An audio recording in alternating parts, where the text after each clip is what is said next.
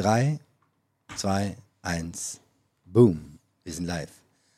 Wir haben heute einen hervorragenden Gast bei uns, und zwar Professor Frank Kirchner. Ähm, Frank, du bist geschäftsführender, Direkt, äh, geschäftsführender Direktor, einer von dreien des DFKI mhm. hier in Deutschland und leitest den äh, Bremer Standort. Ich habe vorhin schon im Vorgespräch gesagt, ähm, ich habe dich gegoogelt und habe festgestellt, du bist einer der wenigen Menschen, die ich persönlich kenne, die einen eigenen Wikipedia-Eintrag haben. da habe ich gelesen, du hast nach äh, deiner sehr spannenden Dissertation übrigens, die wahrscheinlich auch heute noch äh, äh okay wäre, wenn man sie einreicht, äh, ähm, Q-Learning für komplexe Robotik-Tasks. Hm. Das äh, klingt nicht nach 1999, sondern es hm. klingt eher so nach aktuell. Hattest du eine Assistenzprofessur in Boston, bist auf Robotik spezialisiert Roboter. Da denken die meisten Leute heutzutage nämlich an Boston Dynamics. Was hat dich bewogen, aus Boston quasi zurückzukehren nach Bremen? Und ähm, genau, vielleicht kannst du ein bisschen die Geschichte erzählen, wie Bremen sich dann auch in der Zeit entwickelt hat. Heute haben wir hier einen, einen richtigen KI-Hotspot und ich glaube, das ist auch eins mit eins deiner Verdienste. Wie, wie war das damals? Hm. Ja, warum bin ich nach Boston zurück? Also war schon eine schwere Entscheidung für uns. Ich war ja mit meiner Frau, mit Elsa drüben, die ist ja auch in dem gleichen Feld unterwegs und sie war am MIT. Ich hatte meine Professur da in der Northeastern in Boston und erstmal ist Boston sowieso eine total coole Stadt. Ne? Also es ist der Melting Pot für alle möglichen Kulturen und, und, und Leute vom, vom ganzen Planeten. Und auf einem, auf einem extrem hohen Niveau, egal was. Ne? Ob das ja. Wissenschaft ist oder Kultur oder Sport, egal. Das alles findet auf einem absolut hohen Niveau da statt. Und das ist einfach eine, eine absolut coole äh, Situation. Und wir haben da gewohnt, wir haben ja da sechs Jahre. Unser Sohn ist da geboren, ist Amerikaner. Ne? Also, und das war schon nicht so leicht. Dann war die Tochter auch unterwegs. Und äh, irgendwie ähm, haben wir gedacht, na gut, ähm, ich war dann kurz davor, äh, Tenure zu kriegen. Ja? Also in den USA ist es ja so, du hast eine Assistenzprofessur, machst du drei, vier, fünf Jahre und wirst dann evaluiert. Und wenn du ordentlich performiert hast, sozusagen gearbeitet hast, dann kriegst du erst deine Lebenszeitprofessur, ne? den Tenure. Ne? So, und dann hat die mich evaluiert und haben alles gesagt, alles klar, gut, wunderbar, du kriegst den Tenure. Ne? Und dann haben wir halt so zu Hause gesessen und gesagt, naja, ja, jetzt den Tenure machen, ne? wenn ich hier den Job nehme, dann werden wir nie wieder gehen. Ne? Anna war schon also war schon irgendwie unterwegs, noch nicht ja. sichtbar, also unsere Tochter. Ne? Und dann habe ich halt einfach mal geguckt, was äh, ist so in Deutschland los. Ne? Und gab es einige Sachen, die auch, ähm, ähm, die auch gepasst hätten. Ich habe mich auch beworben, hatte da auch gute Resonanz. Und Bremen hat uns eben deswegen einfach gefallen, weil äh, Elsa hat hier in Bremen studiert. Und ich war ja zu der Zeit schon ähm, bei der Fraunhofer und, oder Gesellschaft für Mathematik und Datenverarbeitung hieß das erst, wurde dann von der Fraunhofer übernommen in Bonn wo ich auch studiert habe und ähm, kannte dadurch die Strecke auf der A1 zwischen Bonn und Bremen ziemlich gut. Ne? Okay. Sie ja, war Studentin ne? und ich und da war ich ziemlich und das war damals schon irgendwie cool. Ne? Also Bremen hat mir gut gefallen. Es hat vielleicht viel auch mit Elsa zu tun, aber es war irgendwie gut und dann gab es eben hier diese Professur und ähm, haben wir natürlich direkt geguckt und das Allercoolste war dann, und das war wirklich der entscheidende Punkt für Bremen, dass ich hier hingegangen bin und nicht woanders hin, ähm, hier gab es das Dual, äh, Dual Career Programm. Das heißt, okay. ähm, die haben gefragt, was können wir für Elsa tun? Mhm. Ja, braucht deine Frau eine Stelle? Ja. Ja. Und das war etwas, was in den USA komplett normal war. Also als ich in den USA die Assistant Professorship Geschichte haben die mich sofort gefragt, super, das, wir wollen sie haben, aber was mit ihrer Frau? Braucht die auch eine Stelle? Braucht sie nicht, die hat einen Job beim MIT, alles klar. Aber dieses Dual Degree, äh, Dual Career Programm, das war einfach der ausschlaggebende Punkt, weil wenn du als ähm, Ehepaar im, im, Wissenschaftsbereich arbeitest, dann ist die Wahrscheinlichkeit, dass beide ja, in der gleichen Stadt irgendwie eine Anstellung als Wissenschaftler kriegen, ja. ja. schwierig ist gut, die ist so gut wie null. Ja praktisch null. Ja. Vor allem, wenn beide eine wissenschaftliche Karriere machen wollen. Ne? Das ja, ist halt der, klar, ja, absolut. Ne? Also wenn du auf einem einigermaßen Niveau arbeiten willst, also auch in der Wissenschaft arbeiten willst. Es gibt viele ähm, Kolleginnen und Kollegen, wo dann der eine sagt, na gut, okay, du machst jetzt die Professur, dafür mache ich den Verwaltungsjob oder so. Ja. Das, das ist dann einfacher. Aber wenn beide Wissenschaft machen wollen, ist es richtig schwierig. So, und das hatte Bremen, damals Müller war der, der Uni-Präsident oder Rektor, der hat das ja gepusht auch, ne? Und das war einfach der Punkt, wo ich gesagt habe, ist egal, auch wenn ich hier weniger verdiene. Ich habe hier weniger verdient am Anfang als als Assistant Professor in, ja. äh, in, äh, in Boston. Ne? Aber das war okay, weil eben dieses Paket stimmte. Ne? Und, und da sind wir dann hier hingegangen. Ne? Wie, wie ist das ähm, von der AI, von der KI-Kompetenz her quasi? Ähm, war Bremen, war damals, wenn ich das, also ich war damals noch nicht in Bremen, deswegen weiß ich es nur vom Hörensagen. Ähm, wenn ich das richtig mitgeschnitten habe, hat man mir erzählt, dass so vor ungefähr, tatsächlich vor ungefähr 20 Jahren damit begonnen wurde, hier wirklich einen starken Schwerpunkt auf das Thema KI zu setzen. War da quasi auch diese Professur dann Teil dieser neuen Initiative damals? Also was war damals hier wirklich schon hm. zum Thema KI los? Oder auch noch nicht los, äh, musste erst aufgebaut werden. Hm. Naja, man muss natürlich sagen, dass Otthein Herzog hier schon gewesen ist. Otthein Herzog ist in der Szene durchaus bekannter KI. Äh, ähm, Mitgründer, sage ich mal, der, okay. mit, mit einer der Wegbereiter der KI in Deutschland, kann man glaube ich so sagen. Und der hatte eben hier auch seine Professur. In einem ganz anderen Feld jetzt als ich, ne? aber mehr so diese klassischen KI-Themen halt. Aber ähm, der war eben schon hier. Ansonsten muss man schon sagen, war es relativ nicht so viel. Ja? Mhm. Und das habe ich mir damals eben auch gefragt, warum machst du das jetzt? Aber was mich da eben jetzt mal neben diesem Dual, Degree, äh, Dual Career Programm äh, wirklich auch ähm, motiviert hat, war die Entschiedenheit der Stadt. Ne? Äh, was, nämlich was du gesagt hast, tatsächlich die, die Absicht, hier was aufzubauen. Und, und diese Professur, die fiel auch genau in diese Kerbe rein. Damals war es noch Walter Dörhage in der Behörde, da gab es noch einen äh, Herrn Lemke als Wissenschaftsminister. Also das waren die Zeiten, würde ich mal sagen, da war richtig was los hier. Ne? Und, und, ähm, ähm, da, und das merkte man auch. Ne? Der Tim, war der Beauftragte, also der ehemalige Rektor der Universität, war damals Technologiebeauftragter, glaube ich, des Landes. Ich weiß noch, mit dem habe ich damals ganz am Anfang im THB-Gebäude gesessen. Und wir haben so über den Campus da geguckt und er sagte, Mensch, wenn Sie kommen jetzt, müssen unbedingt hier zusehen, dass dieser Laden in zehn Jahren mit in der KI-Robotik-Spitze ist. So, ne? Und da dachte ich, hm, okay, wenn er das so will, ja. ja dann meinte er das auch so. Und das meinten die auch in der Tat so. Und das war also wirklich ein, ein, weiterer Punkt, dass ich gesagt habe, das ist die richtige Stadt einfach. Da, da merkst du, hier kannst du das bewegen. Ne? Ja. ja, also das. Tatsächlich, also ich meine, ne, letzten Endes dann auch Leute wie wir, wir ernten jetzt die Früchte so ein bisschen von dem, was ihr damals gesät habt, weil ich glaube, auch so eine Firma wie unsere ähm, hätte jetzt nicht so leicht entstehen können, wenn nicht dieses Umfeld da, da gewesen wäre. Mhm und ich glaube auch heute, wenn man von außen drauf guckt auf Bremen und schaut, was es hier tatsächlich alles schon gibt, was sich hier alles entwickelt hat, ähm, dann ist das sehr beeindruckend. Und unter anderem, du bist ja dann aber nicht nur an der, an der Uni geblieben, sondern du hast ja auch diesen äh, DFKI-Standort aufgebaut. Ähm, ich glaube, damals gab es das hier noch nicht, mhm. ne? gab es diesen Standort nicht. Heute sind es, glaube ich, mehr als 100 Köpfe auf jeden Fall. Ja, ne? deutlich mehr. Ja. Nee, 2000, äh, also, 2002, äh, genau, das war 2002 äh, habe ich die Professur bekommen im, im Sommer. Ähm, dann konnte ich aber nicht direkt kommen, weil ich in Boston noch ein paar Sachen zu erledigen hatte. Und dann bin ich Anfang 2003 bin ich hier aufgeschlagen tatsächlich.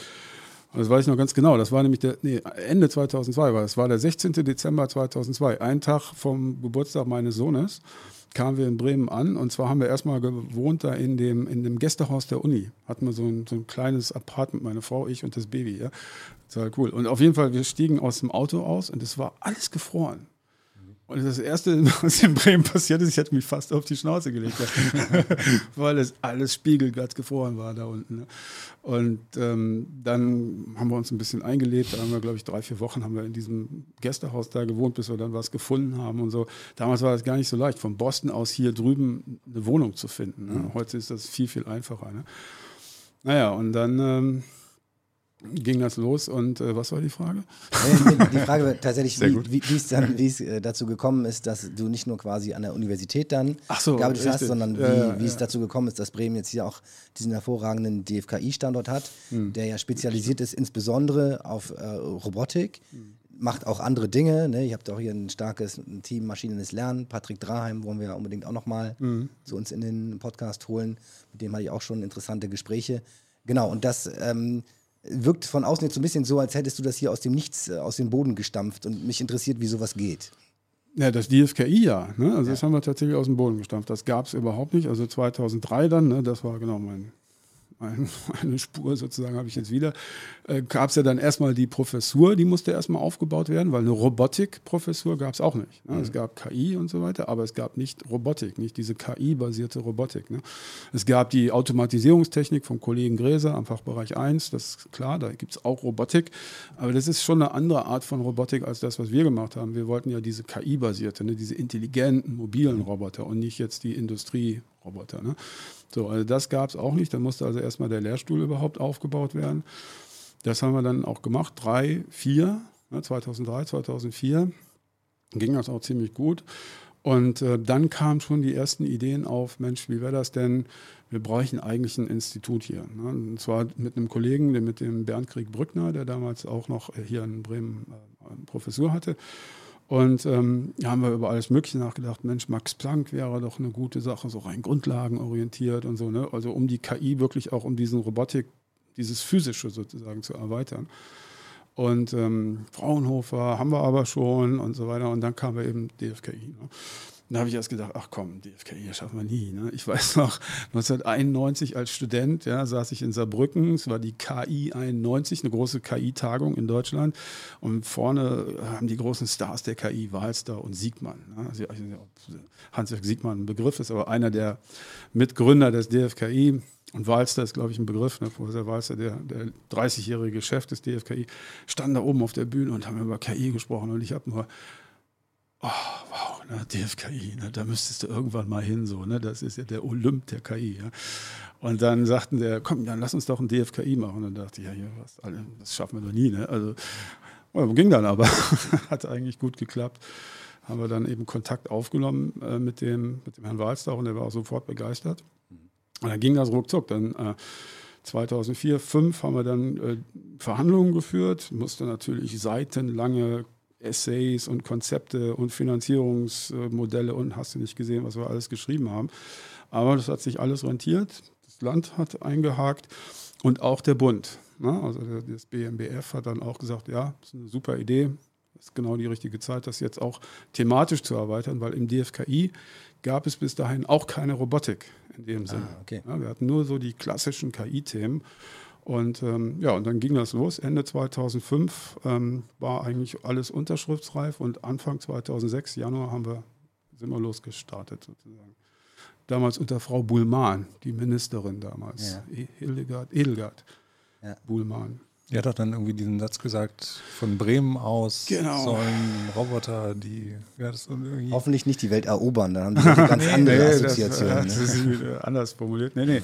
Es war ja... So Sinngemäß war es, glaube ich, schon, also nicht erobern, aber so im Sinne von, von Bremen aus sollen Roboter fremde Welten unter Wasser, wie auch immer, erkunden. Also genau, genau. Also das hat sie, das waren damals eben auch die beiden Schwerpunkte, die beiden Aufhänger, die wir mhm. immer in die Konzepte reingeschrieben haben.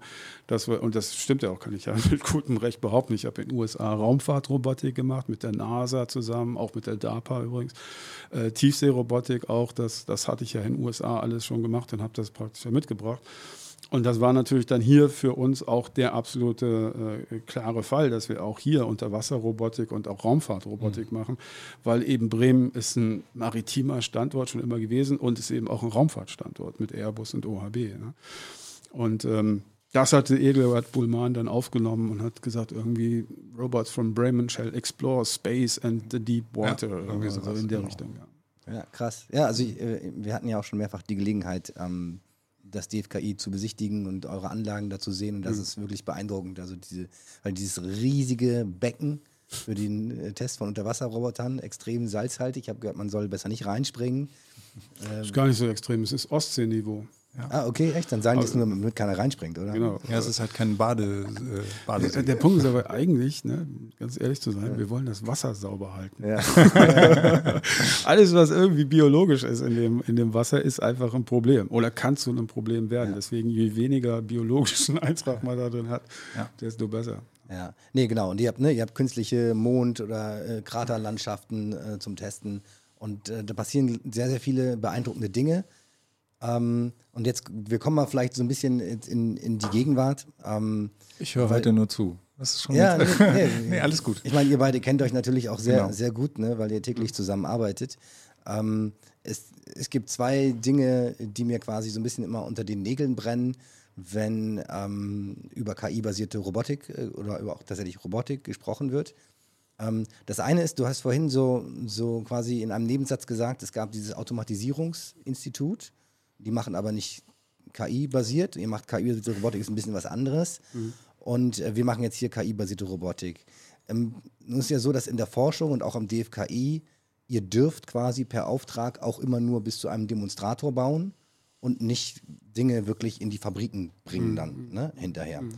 Und ähm, jetzt just bei uns ist es jetzt so, wir als Firma versuchen natürlich die Dinge, das ist auch unser äh, Anspruch, wir versuchen die Dinge in die, in die Fabriken zu bringen. Wir arbeiten gerade mit einem großen Autohersteller daran, seine bisher SPS-programmierten KUKA-Roboter, die äh, versuchen dann verschiedene Dinge zu tun bei der Montage der Autos, die halt intelligenter zu machen, indem wir sie dann mit dann heutzutage KI-basierten, wirklich KI-basierten äh, ähm, Kameras ausstatten, Vision-System ausstatten, damit sie jetzt im ersten Schritt Schrauben besser finden. Und ich war so ein bisschen schockiert quasi, ähm, wie wenig doch, äh, sage ich mal, die Erkenntnisse der, äh, der KI und die Durchbrüche der modernen KI aus den letzten drei bis fünf Jahren Einzug gehalten haben. Mhm. Bisher in die Produktion nehme ich mal gar nicht. Und ähm, mich würde einmal interessieren, wie ihr das so, ich meine, viele von diesen großen ähm, Industriepartnern sind ja auch eigentlich Gesellschafter am DFKI, gerade um sich auch solches Know-how zu irgendwie äh, zu bekommen, um zu schauen, was da so geht. Ähm, es scheint uns aber, und das ist ein generelles KI-Thema, glaube ich, gerade jetzt der modernen KI, es scheint uns irgendwie schwer zu fallen, das auf die Straße zu bringen. Also wir, wir reden jetzt konkret da zum Beispiel über so einen Case, und da wirst du, wirst du auch wirst du sagen, ja, okay, wo ist das Problem? Nicht der Roboter, da, das Band fährt vorbei mit dem Auto, nicht? Und da gibt es äh, so Schrauben, mhm. die sollen geschraubt werden. So, und da sich das Auto bewegt, ist die Schraube immer mal ein bisschen woanders. Manchmal liegt da ein Kabel blöd davor, musst du erkennen, kann ich leider nicht schrauben, geht nicht. Oder gibt es noch ein paar andere. Aber du musst halt den Mittelpunkt der Schraubenmutter erkennen. Das ist jetzt kein, ne, also und mit tatsächlich mit regelbasierten Systemen haben sie das schon seit Jahren da irgendwie versucht und das funktioniert nur sehr unzuverlässig. Mhm. Ähm, wundert mich nicht. Ja, ja genau. Das, tatsächlich, genau. Mit regelbasierten Systemen ist es auch schwierig. Aber natürlich mit modernen KI-Methoden. Da haben wir mhm. gesagt, komm, gib mal her. Da haben wir mit 500 Bildern mal kurz ein Modell trainiert und das konnte, das wusste, wusste sofort, was wir von ihm wollen, quasi. Mhm. Den Mittelpunkt der Schraube zu treffen, das war jetzt überhaupt gar kein Problem. Mhm. Und klar, wir mussten dann auch so ein bisschen lernen, wie macht man sowas industry-ready. Das muss ja auch robust sein. Ja, ne? Stecker ziehen, wieder einstöpseln, muss wieder alles gehen und so. Mhm. Aber das ist ja, also genau, ich also woran liegt es deiner Meinung nach, dass wir all die ganzen krassen Sachen, die ihr auch macht beim, beim, beim DFKI, wieso kriegen wir die nicht in die Automatisierungswelt, in die Industrie rein? Hm. Ja, das frage ich mich auch schon seit einigen Jahren. Also ich weiß nicht. Also es gibt, es gibt eine, eine Antwort, die könnte man so ein bisschen böse nennen. Ne? Also, und die lautet Wir sind hier unter uns, ganz Wir sind einfach zu träge und zu faul. Ja? Also, na klar, wenn dein Laden gut läuft, ja, warum sollst du was ändern? Ne? Also, äh, es ist ja nur kein, kein Einzelfall. Ne? Wir, wir, sehen auch in der deutschen Industrie Mittelstand, auch kleine Unternehmen, ne, die einfach in der Digitalisierung insgesamt erstmal, ja. erstmal in der digitalen Erfassung von Geschäftsprozessen, ja, äh, wirklich hinterher hinken, die da teilweise wirklich noch mit alles analog arbeiten. Ja. Das kann man denen auch gar nicht zum Vorwurf machen. Also wenn ich sage böse, dann ist das eigentlich auch falsch. Und deswegen sage ich das auch in Anführungsstrichen, weil viele haben einfach nicht die Zeit. Ja? Wenn du ein Handwerksbetrieb bist, ja, dann hast du einfach von früh bis spät zu tun und du hast gar keine Zeit zu sagen, so jetzt halten wir mal an ne? und machen mal alles digital. Ne? Die ganzen Ordner da, ja, die werden jetzt mal alle eingescannt. Ja, wer soll das denn machen? Ne? Ja. Das macht natürlich keiner. Das heißt, man muss da gucken, wie kann man solche Sachen auch unterstützen. Und die Unternehmen selber teilweise haben wie gesagt, wenn man das jetzt ein bisschen böse formulieren will, nicht so viel Druck, ja, das zu machen, weil ihre Geschäfte laufen hervorragend. Die können sich vor Aufträgen nicht retten, ne? zumindest bis letztes Jahr nicht. Dann kam ja. die Pandemie. Ne? Ähm, So, und dann hast du da weder Zeit noch große Lust noch großen Druck, was zu tun. Ne? Das ist natürlich in anderen Ländern ganz anders. Ne?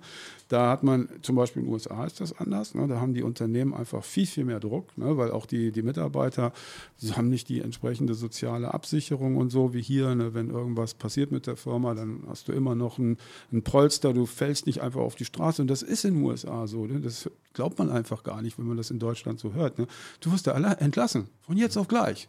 Ja. Du sagst, jetzt, Soko, sorry, das war's, pack deine Sachen, geh. Dann bist du weg.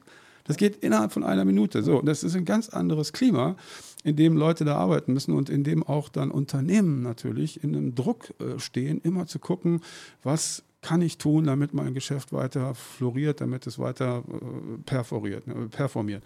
Ich hatte zum Beispiel, als ich dort äh, Assistant Professor war, in meiner Klasse Leute, die waren 50, 55 Jahre alt. Die haben bei mir Robotikvorlesungen gehört, KI-basierte Robotikvorlesungen, weil sie sich weitergebildet haben. Das war ne, vor über 20 Jahren, war ich echt erstaunt. Mhm. Und ich dachte, was macht der Typ? Ein Typ, der kam mit einem Porsche, mit einem Carrera kam der immer vorgefahren. Ne? Der Typ war steinreich sogar. Ähm, der hatte irgendwie in dieser Dotcom-Blase, hat irgendwie eine Firma gegründet und hat die dann für viel Geld verkauft und so weiter und wusste dann nicht mehr, was er machen sollte. Das war jetzt so ein anderes Beispiel. Ne? Der hat dann gesagt, ja, aber ich kann ja nicht einfach nur reich sein ja, und hier rumsitzen. Ich muss irgendwie was tun, ich muss was lernen. Wir hatten andere Leute, die kamen aus dem ganz normalen Gewerbebetrieb oder so und haben gesagt, wenn ich die nächste Stufe meiner, meiner, meiner Gehaltschecks sozusagen erreichen will, dann muss ich mich irgendwie weiterbilden, muss ich irgendwie hier nochmal eine Edge dran kriegen, damit ich irgendwie einen nächsten Schritt machen kann. Ne? Also das, das hat mir irgendwie schon gezeigt, so dann im Verhältnis auch zu Deutschland, wir haben unglaublich viel erreicht hier auch in dem Land, auch was soziale Absicherung angeht und auch was auch überhaupt das Konzept unserer Marktwirtschaft ist unglaublich robust, unglaublich stabil. Aber es ist auch nicht sehr, sehr beweglich. Ja, also es ist nicht wahnsinnig gut geeignet für extrem schnelle, äh, einfach mal hochriskante Geschichten zu tun. Ja, mhm. so, so Startups. So, das ist etwas, was gerade erst so kommt, ne, irgendwo. Ne? Und das war in Boston schon damals vor über 20 Jahren, als ich da war, war das einfach die Stadt der Startups. Ne? Jeder, der irgendwie eine coole Idee hat, hat gesagt, mach mich selbstständig, mach ein Unternehmen. Ne? Zwei Monate später hat er es wieder eingestellt und hat ein anderes gemacht. Also, also das ist, glaube ich, ein Grund äh, dafür, ne, wenn man das ein bisschen analysiert. Und der andere ist halt, ähm, ich glaube, wir haben auch sehr viel ähm, tendieren dazu, immer alles sehr, sehr stark erstmal durchzuplanen in mhm. Deutschland. So. Ne? Also es ist nicht so, äh, lass uns einfach mal, mal gucken und wir haben so eine 80 Prozent, 70 Prozent Chance, dass es funktioniert. Ne? Und wenn es halt nicht funktioniert, funktioniert es halt nicht, dann machen wir was anderes. Ne? Das ist so nicht so die ganz typisch deutsche Mentalität. Ne? Und das ist dann eben auch manchmal hinderlich, so Sachen zu tun. Und kann ich auch immer verstehen, weil wir ja auf der anderen Seite auch dieses dieses wirklich wunderbare System haben, das einfach die Menschen äh, so in den Vordergrund stellt und erstmal dazu so sieht, wir müssen die erstmal absichern irgendwo. Ne? Mhm. Das ist einerseits total cool, Andererseits steht man sich damit manchmal selber so ein bisschen im Weg. Und ich finde, das ist so ein bisschen die Aufgabe jetzt auch fürs nächste Jahrhundert jetzt, ne? dass man da so ein bisschen versucht, so wie kann man das im Zeitalter der Digitalisierung und der KI, wie kann man das neu justieren? So, ne? Was ist eigentlich Arbeit und so? Ne? Ja. Wie, wie, sehen wir das eigentlich? Also das also sind zwei spannende Themen fallen mir dazu ein. Da, also da, der eine Punkt ist aber, was wie ich teilweise jetzt auch sehe, gerade in der Großindustrie, dass die Leute, weil, ne, wie du richtig sagst, vorher hat es hervorragend alles funktioniert. Warum sollen wir was ändern? Hm. Ne? Lübt doch. Und jetzt kommt Corona, kommt eine Pandemie und auf einmal, dann werden überall die Budgets komplett zusammengestrichen. Mhm, mh, ja, weil gesagt wird, pass auf, jetzt für so Innovationsscheiße haben wir jetzt kein Geld mehr. ja, das ist ne? total doof. Das ist wie der, der Ertrinkende, der seinen Rettungsring wegwirft, weil er kostet 50 genau. Euro mehr als beim anderen Schiff. Ja, also. genau, und, also ne, das ist tatsächlich so ein bisschen schwierig. Und genau, der eine Strang ist halt, ich frage mich, was können wir tun, um, um das irgendwie besser zu machen. Entschuldigung, hier in, in Bremen ähm, versuchen wir diverse Dinge zu tun. Äh, mit Bremen AI soll es demnächst auch, steht in der KI-Strategie des Landes, ein KI-Zentrum geben, mhm. was als Hauptaufgabe Transfer auch hat. Ich meine, jede Universität hat Transfer auch in ihren äh, Zielen und Aufgaben stehen. Und irgendwie, und das ähm, fällt mir schon seit längerem auf, ist es halt anscheinend schwierig, das tatsächlich aber zu schaffen, Sirko. Mhm. Ja, auf jeden Fall. Ich, ich frage mich auch äh, noch zusätzlich, warum, ähm, also ähm, du hast ja jetzt gerade ganz viel gesagt über, über die, sage ich jetzt mal, Mentalitätsunterschiede, aber wir sehen ja eben zum Beispiel auch, dass das auch aus den Robo Robotikfirmen selbst äh, gar nicht so sehr kommt. Also diese Frage nach, äh, eigentlich würde man ja, würde ich mal sagen, davon ausgehen, äh, es gibt ja Firmen, die Industrieroboter vertreiben. Ja äh, warum bieten die denn eigentlich nicht so eine Lösung an? Das müsste doch für die eigentlich äh, auch genauso ein Kinderspiel ja, die sind wahrscheinlich genauso, genauso träge hinterher. genau. Ich meine, warum äh, äh schmiert die, das wäre auch vielleicht ein bisschen zu hart formuliert, aber warum hat die deutsche Autoindustrie im Moment so ein Problem mit dem Umstieg auf Elektroautos? Warum musste erst ein, ein Elon Musk mit Tesla kommen, um die Jungs sozusagen wach ja, zu küssen? Das hat sicherlich was mit der Bequemlichkeit zu tun. Nicht ne? wach küssen, äh, Elon Musk hat sie wach getreten. Ja. Geküsst, das haben wir vorher, haben wir alles versucht, ne? geschmust und geküsst und massiert und so weiter. Gerade aus der Forschung. Ne? Wir haben unseren EO, ja, also unser Elektroauto, da dieses faltbare Teil, ne? das haben wir vor, weiß ich nicht, 2012, glaube ich. Ja?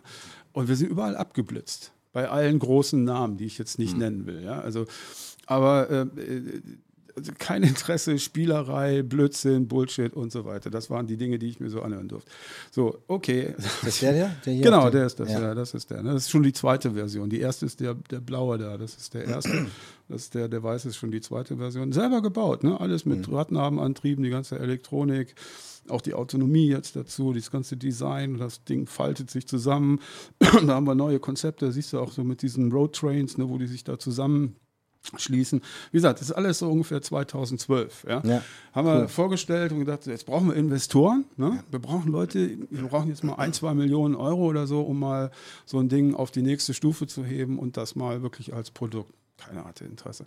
So, das ist ähm, natürlich ein, ein Thema, ähm, was man eben auch nicht, leider nicht wegdiskutieren kann. Jetzt, dann kommt auf einmal Elon Musk ja, mhm.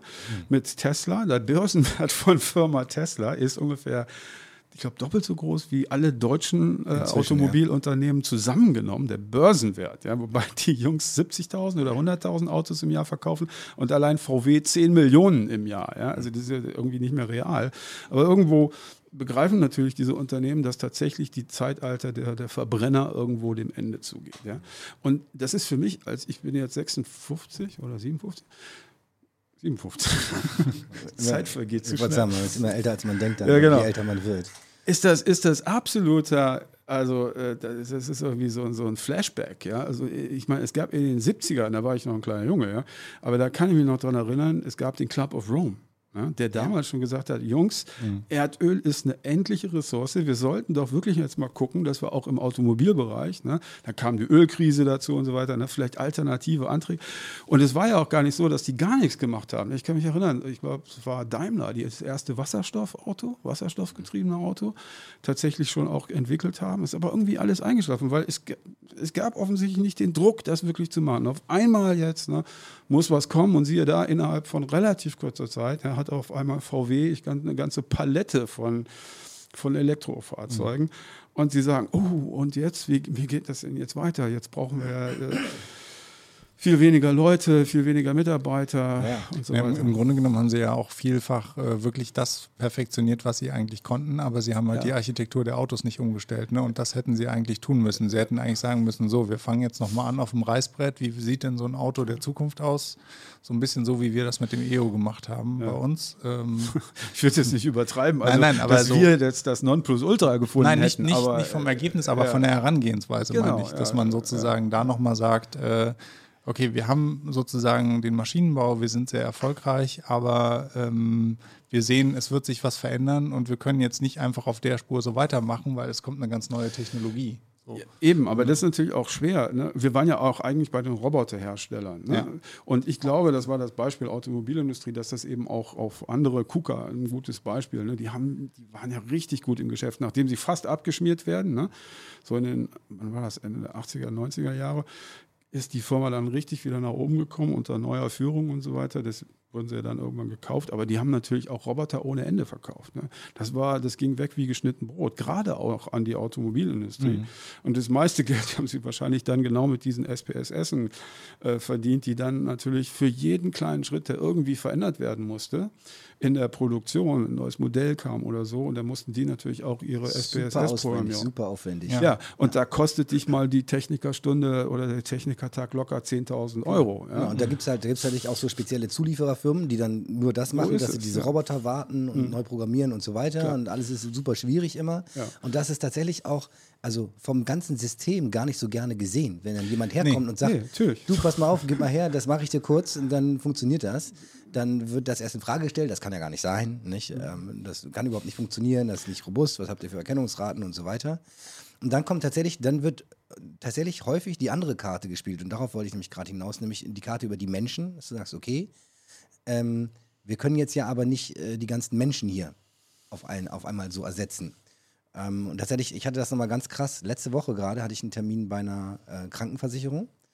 Und ähm, da ging es darum, den ganzen Papierkram bei denen zu automatisieren. Nicht? Die kriegen halt ganz viel Post und wir machen das schon für so ein paar andere Krankenkassen, äh, dass wir halt die gesamte Tagespost, äh, die, die eingescannt ist, dann verarbeiten, äh, vor, dass, dass wir die sortieren nicht? und dann an die richtigen Stellen leiten, Informationen rausziehen und so weiter. So, und bei denen ist halt so, die haben dann halt ein Team von Leuten, die sortieren die Post einmal vor, sortieren sie nach Hauspost und äh, Post, die dann digital schon weiterverarbeitet wird. Und ähm, äh, genau, und dann hab ich, haben wir uns das alles zusammen angeschaut, weil die wollten gerne wissen, wie können wir es besser machen. Und dann habe ich dann am Ende irgendwann gesagt, okay, das Erste, was wir schon mal tun können, dieses ganze Vorsortieren der Post. Ne? Ganz ehrlich, ne? das können wir auch sehr einfach heutzutage schon erledigen. Mhm. Also es für uns ein paar Tage Arbeit und dann muss da nichts mehr sortiert werden. Und dann kam man auch so ganz spontan aus, der war so eine Workshop-Runde, ja, aber also vielleicht wollen wir das gar nicht. Weil wir wollen jetzt nicht einfach da zehn Leute nach Hause schicken. Mhm. Wir haben auch eine soziale Verantwortung. Und ist ja auch richtig. Ne? Ich bin da durch die, auch durch die Gänge mhm. durchgelaufen und da war eine schwangere Frau, die die Postsachen gerade sortiert und man denkt so, okay, ist das jetzt Unlock Human Talent, was wir uns als Mission quasi auf die, auf die, äh, auf die Fahne schreiben, dass wir äh, die, solche Arbeitsplätze wegautomatisieren? Auf der anderen Seite, da hatte ich gerade gestern äh, wieder so ein Erlebnis. Gestern äh, wurde ich familiär gezwungen, bei einem Fastfood-Imbiss anzuhalten und äh, dort Essen zu holen für die, für die Familie. Und äh, die hatten da gerade echt Druck, ne? Die hatten da echt Druck. Ähm, und tatsächlich die eine Dame die da gearbeitet hat. Die hat äh, auch noch den Drive-In-Schalter bedient parallel und parallel an der Kasse. Und die war so, zing, zing, zing, ist die da durch die Gegend, hat parallel telefoniert und noch die Colas gezogen und alles in das, das abgeglichen mit der Bestellung oben. Da dachte ich, krass, die ist ein Roboter. Ne? Die ist kom komplett ein krasser Roboter, die aber jetzt unter menschlich gefühlt, unter Hochstress, versucht sie diese Tasks alle abzuarbeiten. Und ja, das sind teilweise komplexe Tasks, aber ganz ehrlich, ist es das, was wir wollen für die Menschen? Ist das unsere Idee quasi von, das ist doch eine tolle, gute Marktwirtschaft, äh, wo wir sorgen doch für die Leute und die können so tolle Jobs haben, wo sie den ganzen Tag Post sortieren oder, oder wo sie durch das Fastfood-Restaurant laufen. Und das, ja, das ist mir halt, also das, ich glaube das nicht. Mhm. Aber tatsächlich äh, muss man sich natürlich überlegen, wenn wir jetzt solche Jobs automatisieren und das auch in einem relativ kurzen Zeitraum vielleicht sogar schaffen, ähm, was passiert mit diesen Leuten tatsächlich? Weil die Verantwortung, die kann man nicht von der Hand weisen. Nee, genau, das habe ich ja gerade versucht zu erklären. Und da geben wir uns, glaube ich, in Deutschland auch ganz besonders viel Mühe, das nicht zu tun. Was ja, erstmal gut ist. Ne? Genau, das, absolut. Ja. Das meine ich auch nicht, nicht äh, irgendwie ironisch oder so, sondern absolut ganz äh, klar. Das ist auch gut, dass wir uns da sehr viel Mühe geben. Das tun andere Länder nicht so. In unserer unmittelbaren Nachbarschaft, auch Holland und so weiter, Benelux, äh, Polen, mal ganz abgesehen. Norden, Süden, egal wohin du guckst, da, da ist nicht sozusagen unbedingt die, Frankreich, ne? äh, England schon gar nicht. Ja? Also dieses, dieses starke Gefühl sozusagen der sozialen Ausgewogenheit. Das ist einfach aber auch etwas, was uns auszeichnet. Ja? Und in England ist gerade ein Buch geschehen, Why the Germans Do It Better. Ne? Also, und das ist von einem Engländer geschrieben, nicht von einem Deutschen. Ne? Ähm, also das wird auch durchaus anerkannt und äh, letztendlich aber müssen wir die Balance finden. Ne? Und es ist ja in Deutschland auch nicht ähm, nichts Neues. Ja? Es ist ja nicht so, dass wir das erste Mal vor, vor Umbrüchen in der, in der Wissenschaft, in der Wirtschaft stehen. Im Gegenteil, wir haben das geschafft. Ich kann mich selber auch an die erste Roboterrevolution noch erinnern, wo nämlich die Automatisierungstechnik eingeführt wurde. Das war in den 80er Jahren, wo die Leute auf die Straße gegangen sind und sagen, der Job Roboter sind Jobkiller, äh, der, ja. der Spruch Roboter sind Jobkiller kommt aus den 80ern. Die kann ich mich selber noch an die Spruchbänder erinnern. Damals hatte ich mit Robotik oder Informatik noch gar nichts am Hut, ne? aber habe mir damals irgendwie schon gesagt, hm, verstehe ich nicht so richtig, ja, warum, also äh, Jobkiller und so, das macht es doch einfacher. Fazit ist eben, dass äh, hätten wir in den 80er Jahren diese Automatisierung, diese Robotik in Anführungsstrichen nicht eingeführt, dann gibt es heute keine Automobilindustrie mehr. Die wären einfach nicht mehr konkurrenzfähig gewesen. Ja, das hätte überhaupt keinen, keinen Sinn gehabt. Und ich glaube, insofern haben wir auch eine gewisse Übung darin, ähm, neue Technologien einzuführen und das auch irgendwie zu überleben. Ja? Mhm. Und der, der Witz ist ja bei der Sache, es sind ja heute viel, viel mehr Leute in Arbeit, in, gerade in der Automobilindustrie, als damals, also auch prozentual gesehen. Äh, das heißt also, diese Automatisierung, diese Jobkiller waren keine Jobkiller, sondern es waren Job Producer, die haben Jobs richtig massiv produziert. Ja. Also insofern ähm, Mhm. Es gibt dann auch immer das Beispiel der Textilindustrie, ne, die es nicht gemacht hat, die sozusagen ja. dann das verlagert hat in, die, in, Länder, wo sie weniger zahlen müssen. Richtig. Und die Textilindustrie ist halt verschwunden. Schneller sozusagen. Profit sozusagen. Ja. Und ähm, genau, also das ist, glaube ich, immer so die beiden Pole, die auch, da. Auch ein Hardcore-Thema, ehrlich gesagt. Ne? Da ja, sitzen halt die menschlichen Roboter. Und zwar anstatt Roboter zu bauen, die das können, ist halt sehr, sehr kompliziert. Ja, anstatt genau. da zu investieren, äh, lagert man es halt aus, nicht? nach Bangladesch und, und sonst wo. Ja da haben die jetzt auch gerade massive Probleme. Ne? Der, der, Absatz hat sich extrem eingebrochen. Ähm, mhm. Ich kenne Leute, die da äh, Geschäfte haben und auch eigene Fabriken haben und so. Ja. Und sagen, tatsächlich, und das sind auch, das, ich, ich glaube auch, das ist ein sehr schönes, eigentlich deutsches Phänomen. Und die sagen auch, die haben da eine Fabrik äh, unter anderem mit, mit 1000 Angestellten. Sie sagt, eigentlich rein wirtschaftlich, von der wirtschaftlichen Situation müssten wir 500 dort entlassen. Mhm. Allerdings, das sind ja oft, dass die, die zahlen den eh schon den doppelten Lohn, äh, den, den die Leute da sonst kriegen. Wenn sie die Leute da jetzt rausschmeißen, dann sitzen halt da nicht nur 500 Leute, sondern die kompletten Familien, alle auf der Straße und die finden auch keinen Job mehr und die haben mhm. nichts mehr zu essen dann. Mhm. Und versuchen jetzt dann das heißt andere aber, Lösungen zu finden. Aber auch wir als Verbraucher, ne, wenn wir eben nicht, ich will auf niemanden gucken, gucken also nicht mehr das, das T-Shirt für 5 Euro in, ja. bei, beim Billiganbieter kaufen, sondern mhm. eben 50 Euro dafür ausgeben, dann würde das nicht mehr passieren schön. Ja? Andererseits aber, wenn wir nicht diese 5 Euro für, für das billige Shirt ausgeben, dann sind die Leute alle arbeitslos. Mhm. Das, was du gerade gesagt hast. Ne? Ja, ja. Die Familien sitzen auf der Straße. Also da ist ja irgendwie auch so ein zweischneidiges Pferd. Wenn du dieses Billigkram kaufst, ja, dann hältst du da Leute in Arbeit. Also wie gehen wir daran? Und wunderbar, unsere Politik, auch wieder, unsere Gesellschaft, ne, äh, hat sich dem Thema angenommen, Lieferkettengesetz. Mhm. Ja, also es ist, es gibt es nirgendwo auf der Welt, aber bei uns gibt es das. Ne? Wir gucken uns jetzt mhm. mal an, ja, wie entsteht tatsächlich wo kommt das her? Ja. Wo kommt das her? Ja? Also ich finde das unglaublich, wie viele Gedanken wir uns in Deutschland machen, gerade in Deutschland. Ne? Darüber, mhm. wie leben wir eigentlich, wie wollen wir eigentlich leben, was tun wir, was wollen wir nicht tun und so. Ne? Wir müssen so ein bisschen aufpassen, dass wir nicht immer gegenüber den anderen, Franzosen und anderen, so ein bisschen als besserwisserisch oder so rüberkommen. Ne? Also so ein bisschen cool down wäre manchmal nicht schlecht, aber dass man sich diese Gedanken macht, also das finde ich schon ziemlich erstaunlich. Also tatsächlich, was ich aber in der öffentlichen Diskussion jetzt auch ähm, in dem Zusammenhang eher so ein bisschen merkwürdig vermisse, äh, ist das Thema halt Grundeinkommen. Hm. Weil, also ich, ich, ich, ne, ich, ich verstehe natürlich deinen Punkt und ich sehe es genauso. Es werden mit Sicherheit neue Jobs und neue Industrien, neue wettbewerbsfähige Zweige entstehen durch die Technologie, die wir haben, die hm. wir entwickeln, die wir hm. einsetzen. Ähm, meine persönliche Einschätzung ist schon, dass wir quasi die Geschwindigkeit, mit der das jetzt zu ja. kommen scheint, ja, die ist einfach eine andere, als wir sie in der Vergangenheit hatten. Und ähm, es sind auch nicht nur eine Industrie quasi, die davon betroffen ist, sondern es sind quasi mehrere Industrien und teilweise sogar auf mehreren Ebenen, wie eben der Umbruch in, der, in, die, äh, in, in, die Elektromobilität mhm. äh, bei, bei jetzt den Autobauern. Aber nicht nur das, dann kommen noch autonome Autos dazu, dann kommt, nicht, dann kommt, da kommt die Automatisierung in den Hallen dazu, da kommt quasi, also allein um den Elektromotor zu bauen, brauche ich eigentlich nur noch 20 Prozent der Leute, äh, weil der viel einfacher ist als der andere Motor.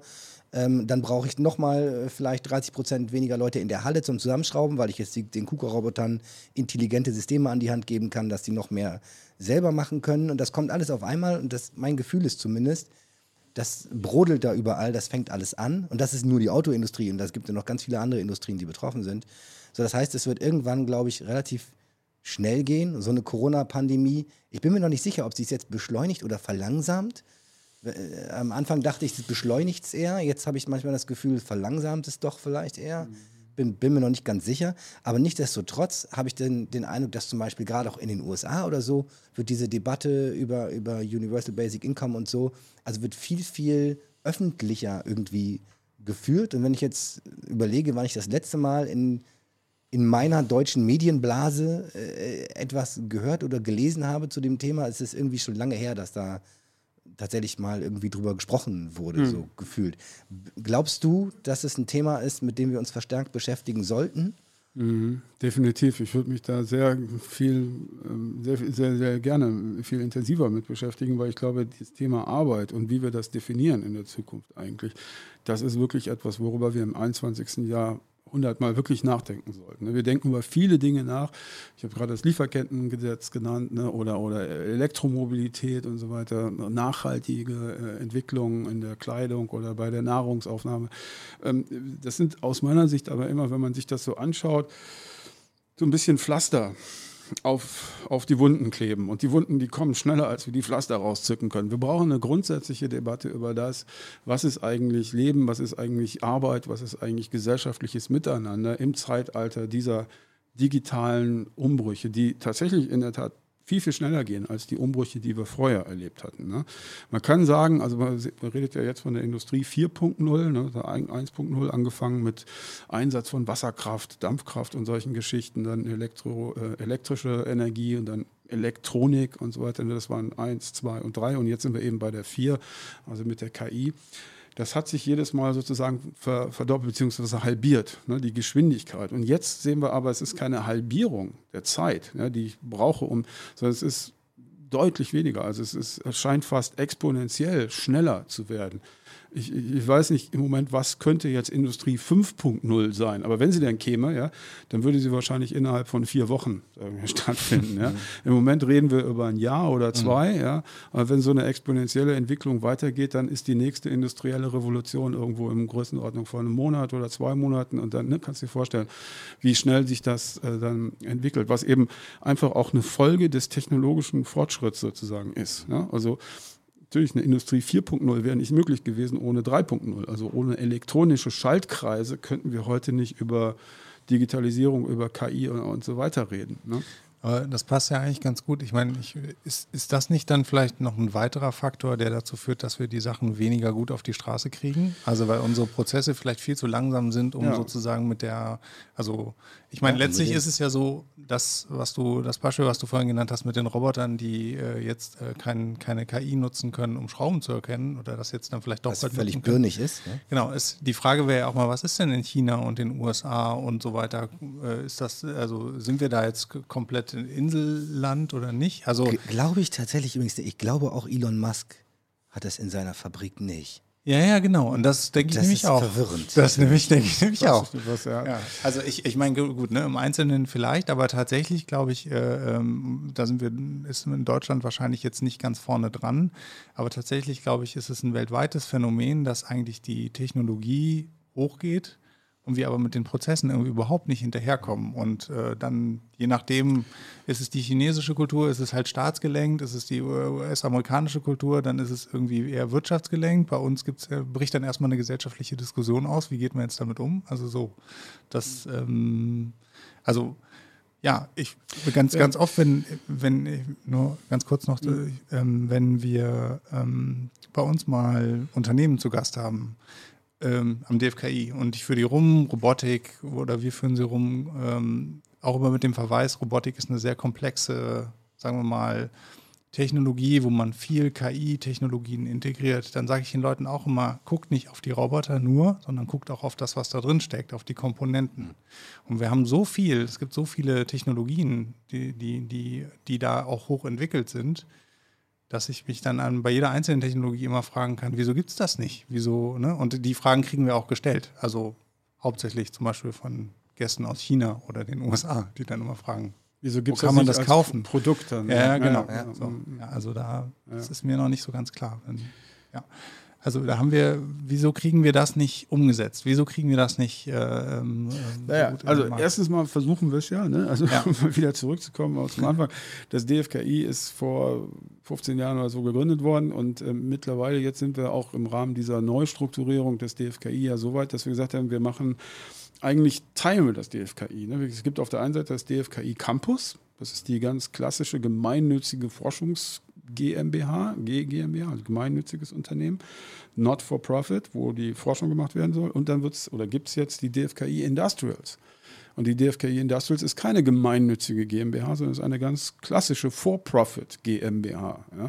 Und das ist eben genau ein Punkt, äh, als, als Resultat eben auch der, der Tatsache, als Reaktion auf die Tatsache, dass wir viel zu wenig ange, angesichts der Tatsache, was wir alles in der Campus-Seite an coolen und coolsten Systemen, und da meine ich nicht nur die Robotik, ja, es gibt ja noch viel mehr Kollegen Ja. im DFKI ganz Deutschland, was wir da alles in den letzten Jahren also auf die äh, Beine gebracht haben. Und wenn man dann anguckt, wie viele Produkte gibt es denn davon, die du heute kaufen kannst, das ist schlecht. Ja, die, die Ausbeute muss deutlich besser werden. Und wir haben eben gesagt, na gut, auf der einen Seite sind wir auch zu langsam, unsere Prozesse sind zu langsam. Dann gibt es ganz viele rechtliche Hindernisse. Ja, wenn du als gemeinnützige GmbH auf einmal anfängst, Produkte zu verkaufen, dann bist du keine gemeinnützige GmbH mehr. So, dann, dann verlieren wir unseren Gemeinnützigkeitsstatus und können keine öffentlich geförderten Projekte mehr machen. Also da gibt es jede Menge rechtlichen Geschichten. Aber das kann man ja lösen, ne? zum Beispiel, indem man das teilt. So, und das haben wir jetzt auch gemacht. Und das wollen wir jetzt richtig nach vorne bringen und richtig Gas geben auf der Industrial-Seite, wo wir auch dann mit Industriepartnern zusammenarbeiten wollen, Unternehmen, großen, kleinen, mittleren, als wirklich ein Angebot sozusagen aus diesen ganzen Prototyplösungen, du hast es ja am Anfang auch gesagt, wir müssen dann auch dort Schluss machen, dass wir das eben nicht mehr müssen, sondern dass wir das überführen können in die Industrial-Seite und da wirklich Produkte machen, die dann am Markt erhältlich sind. Ja, dass wir endlich mal auch ein Preisschild an unsere Roboter dran Und zwar eins, was die Leute nicht sofort in Ohnmacht treibt. Ja, Ja, wenn, ich als Forschungsinstitut sage, ja, was, was- was, kostet das, wenn du mir da ein Ding nachbaust, dann ist das all, jenseits von marktfähig. Ja, So. ja, das glaube ich auch. Aber das klingt super spannend, das habe ich tatsächlich auch noch gar nicht gehört. Wird es hier also in Bremen auch ähm, so eine Industrial-Gesellschaft geben vom Jo, DFKI? klar, also es gibt sie sozusagen erstmal als DFKI Ja. ähm, äh, insgesamt, ganz Deutschland, aber wir überlegen auch, natürlich wird es auch in Bremen eine entsprechende Niederlassung geben und da sind jetzt auch schon erste Gespräche mit interessanten Partnern äh, am Gange. Und ich bin einer derjenigen, die das ganz stark mit pushen, dass das wirklich erfolgreich wird, diese DFKI Industrials. Soll das auch in, in unser neues Digi-Hub dann kommen? Digi-Hub Industrial, da soll, wird ja an der Uni gerade gebaut hier. in Encubay, äh, Christoph Ranze Keine Ahnung, ist da wo mit, das mit so- im Lied und da Ja. soll ja quasi die ganze, Ja. das ganze Industriethema gebündelt werden. Da soll unter anderem, glaube ich, ähm, stellt man sich vor, dass vielleicht auch so ein KI-Zentrum da angesiedelt sein könnte und, und solche Dinge. Wie Genau. mit Bremen AI vielleicht auch. Ja. Ähm, könnte ja vielleicht sogar Sinn machen. Kann ich mir gut Das- vorstellen. Ja. Ich wollte sagen, dass, ne, die Leute, die jetzt nicht aus Bremen kommen, Bremen haben wir ja immer den Vorteil, die Wege sind kurz, Mhm. sagt man, äh, so ein bekanntes Sprichwort hier in Bremen. Und äh, das erleichtert tatsächlich dann oft äh, viele Dinge, weil man tatsächlich auf einem kurzen Weg mit den relevanten Leuten zusammenkommen kann, sich mal koordinieren kann und pragmatische Lösungen äh, finden kann. Genau.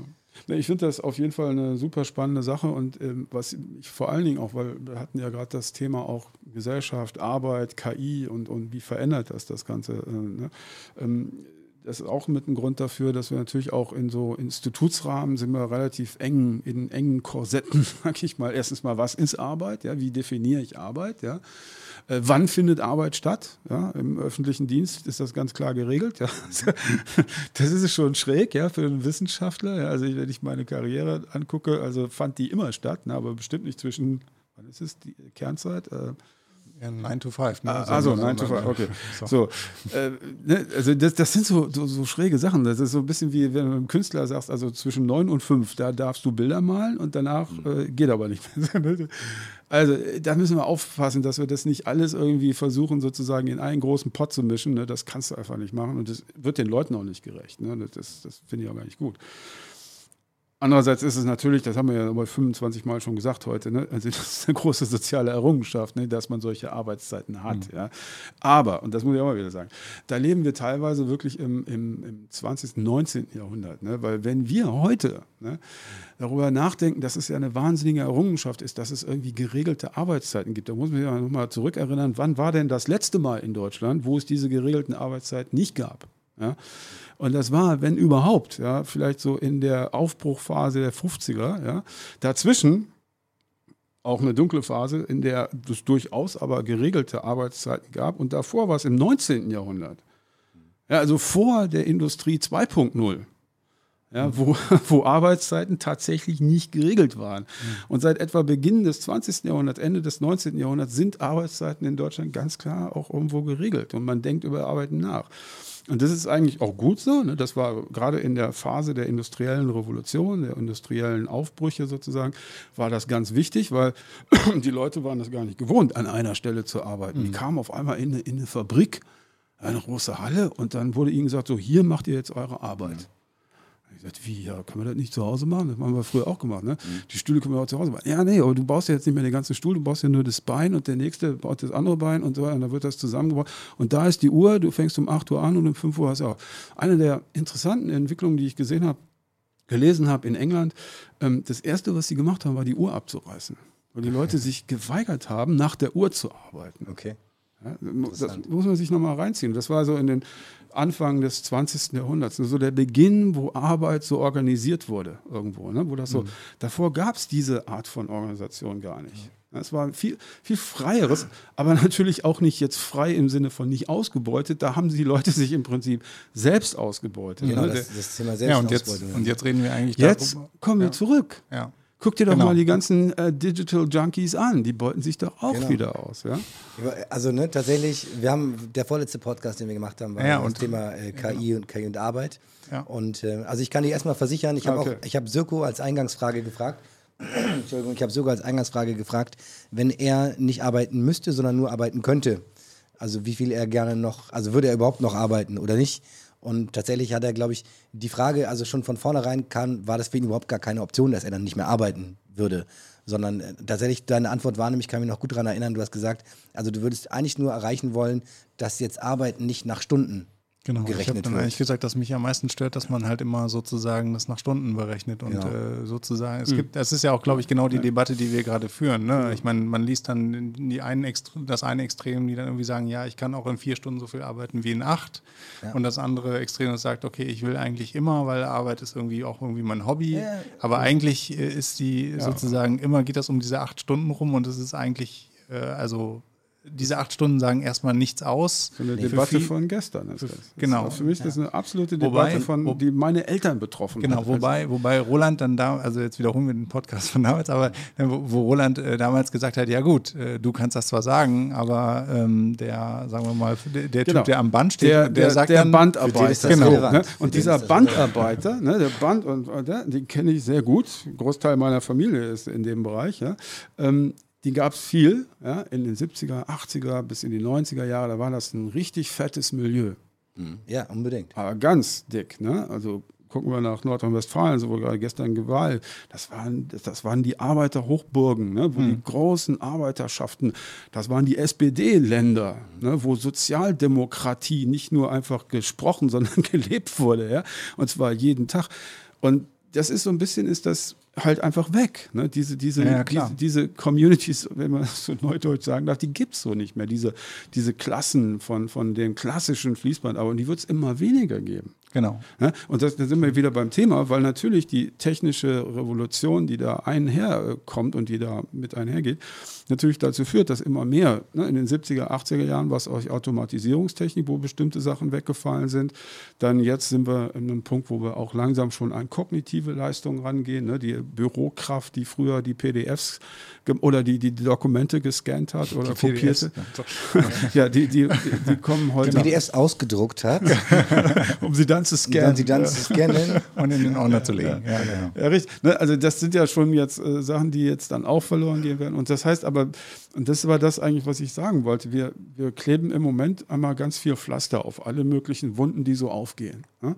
Immer wenn wir wieder irgendwie sehen, uh, da ist ein neuer Umbruch, das heißt, da gehen Arbeitsplätze verloren, da könnte irgendwie dies oder das oder jenes passieren, dann versuchen die ein Gesetz zu machen, dass das, dass das irgendwie verhindert. Und das erinnert mich so ein bisschen an so einen chinesischen Reisbauer, ja, der seine Bewässerung seines Felds irgendwie koordinieren muss und wo auf einmal irgendwie da und dort und dort und dort irgendwie auf einmal die, die Erde irgendwie zerbröselt und der mal hinterher und, und schnell wieder ein bisschen Erde daran, ein bisschen da, dass bloß irgendwie das ganze System irgendwie im, im Fluss bleibt. Und am Ende des Tages wird dieser chinesische Reisbauer verlieren, den Kampf ne, gegen die Natur. Wirst du immer verlieren, immer. Ne.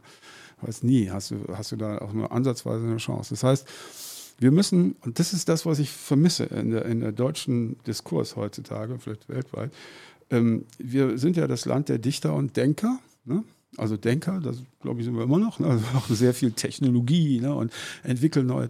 Mir fehlen die Dichter, die, die Philosophen. Man sollte sich erinnern, dass Marx und Engels Deutsche waren. Sozialismus wurde hier erfunden. Ja, wie, wo sind die Leute, die sich über Zukunft äh, der Arbeit Gedanken machen? Guck mal, wie revolutionär im wahrsten Sinne des Wortes die Gedanken, die in Marx und Engels formuliert haben, damals gewesen sind.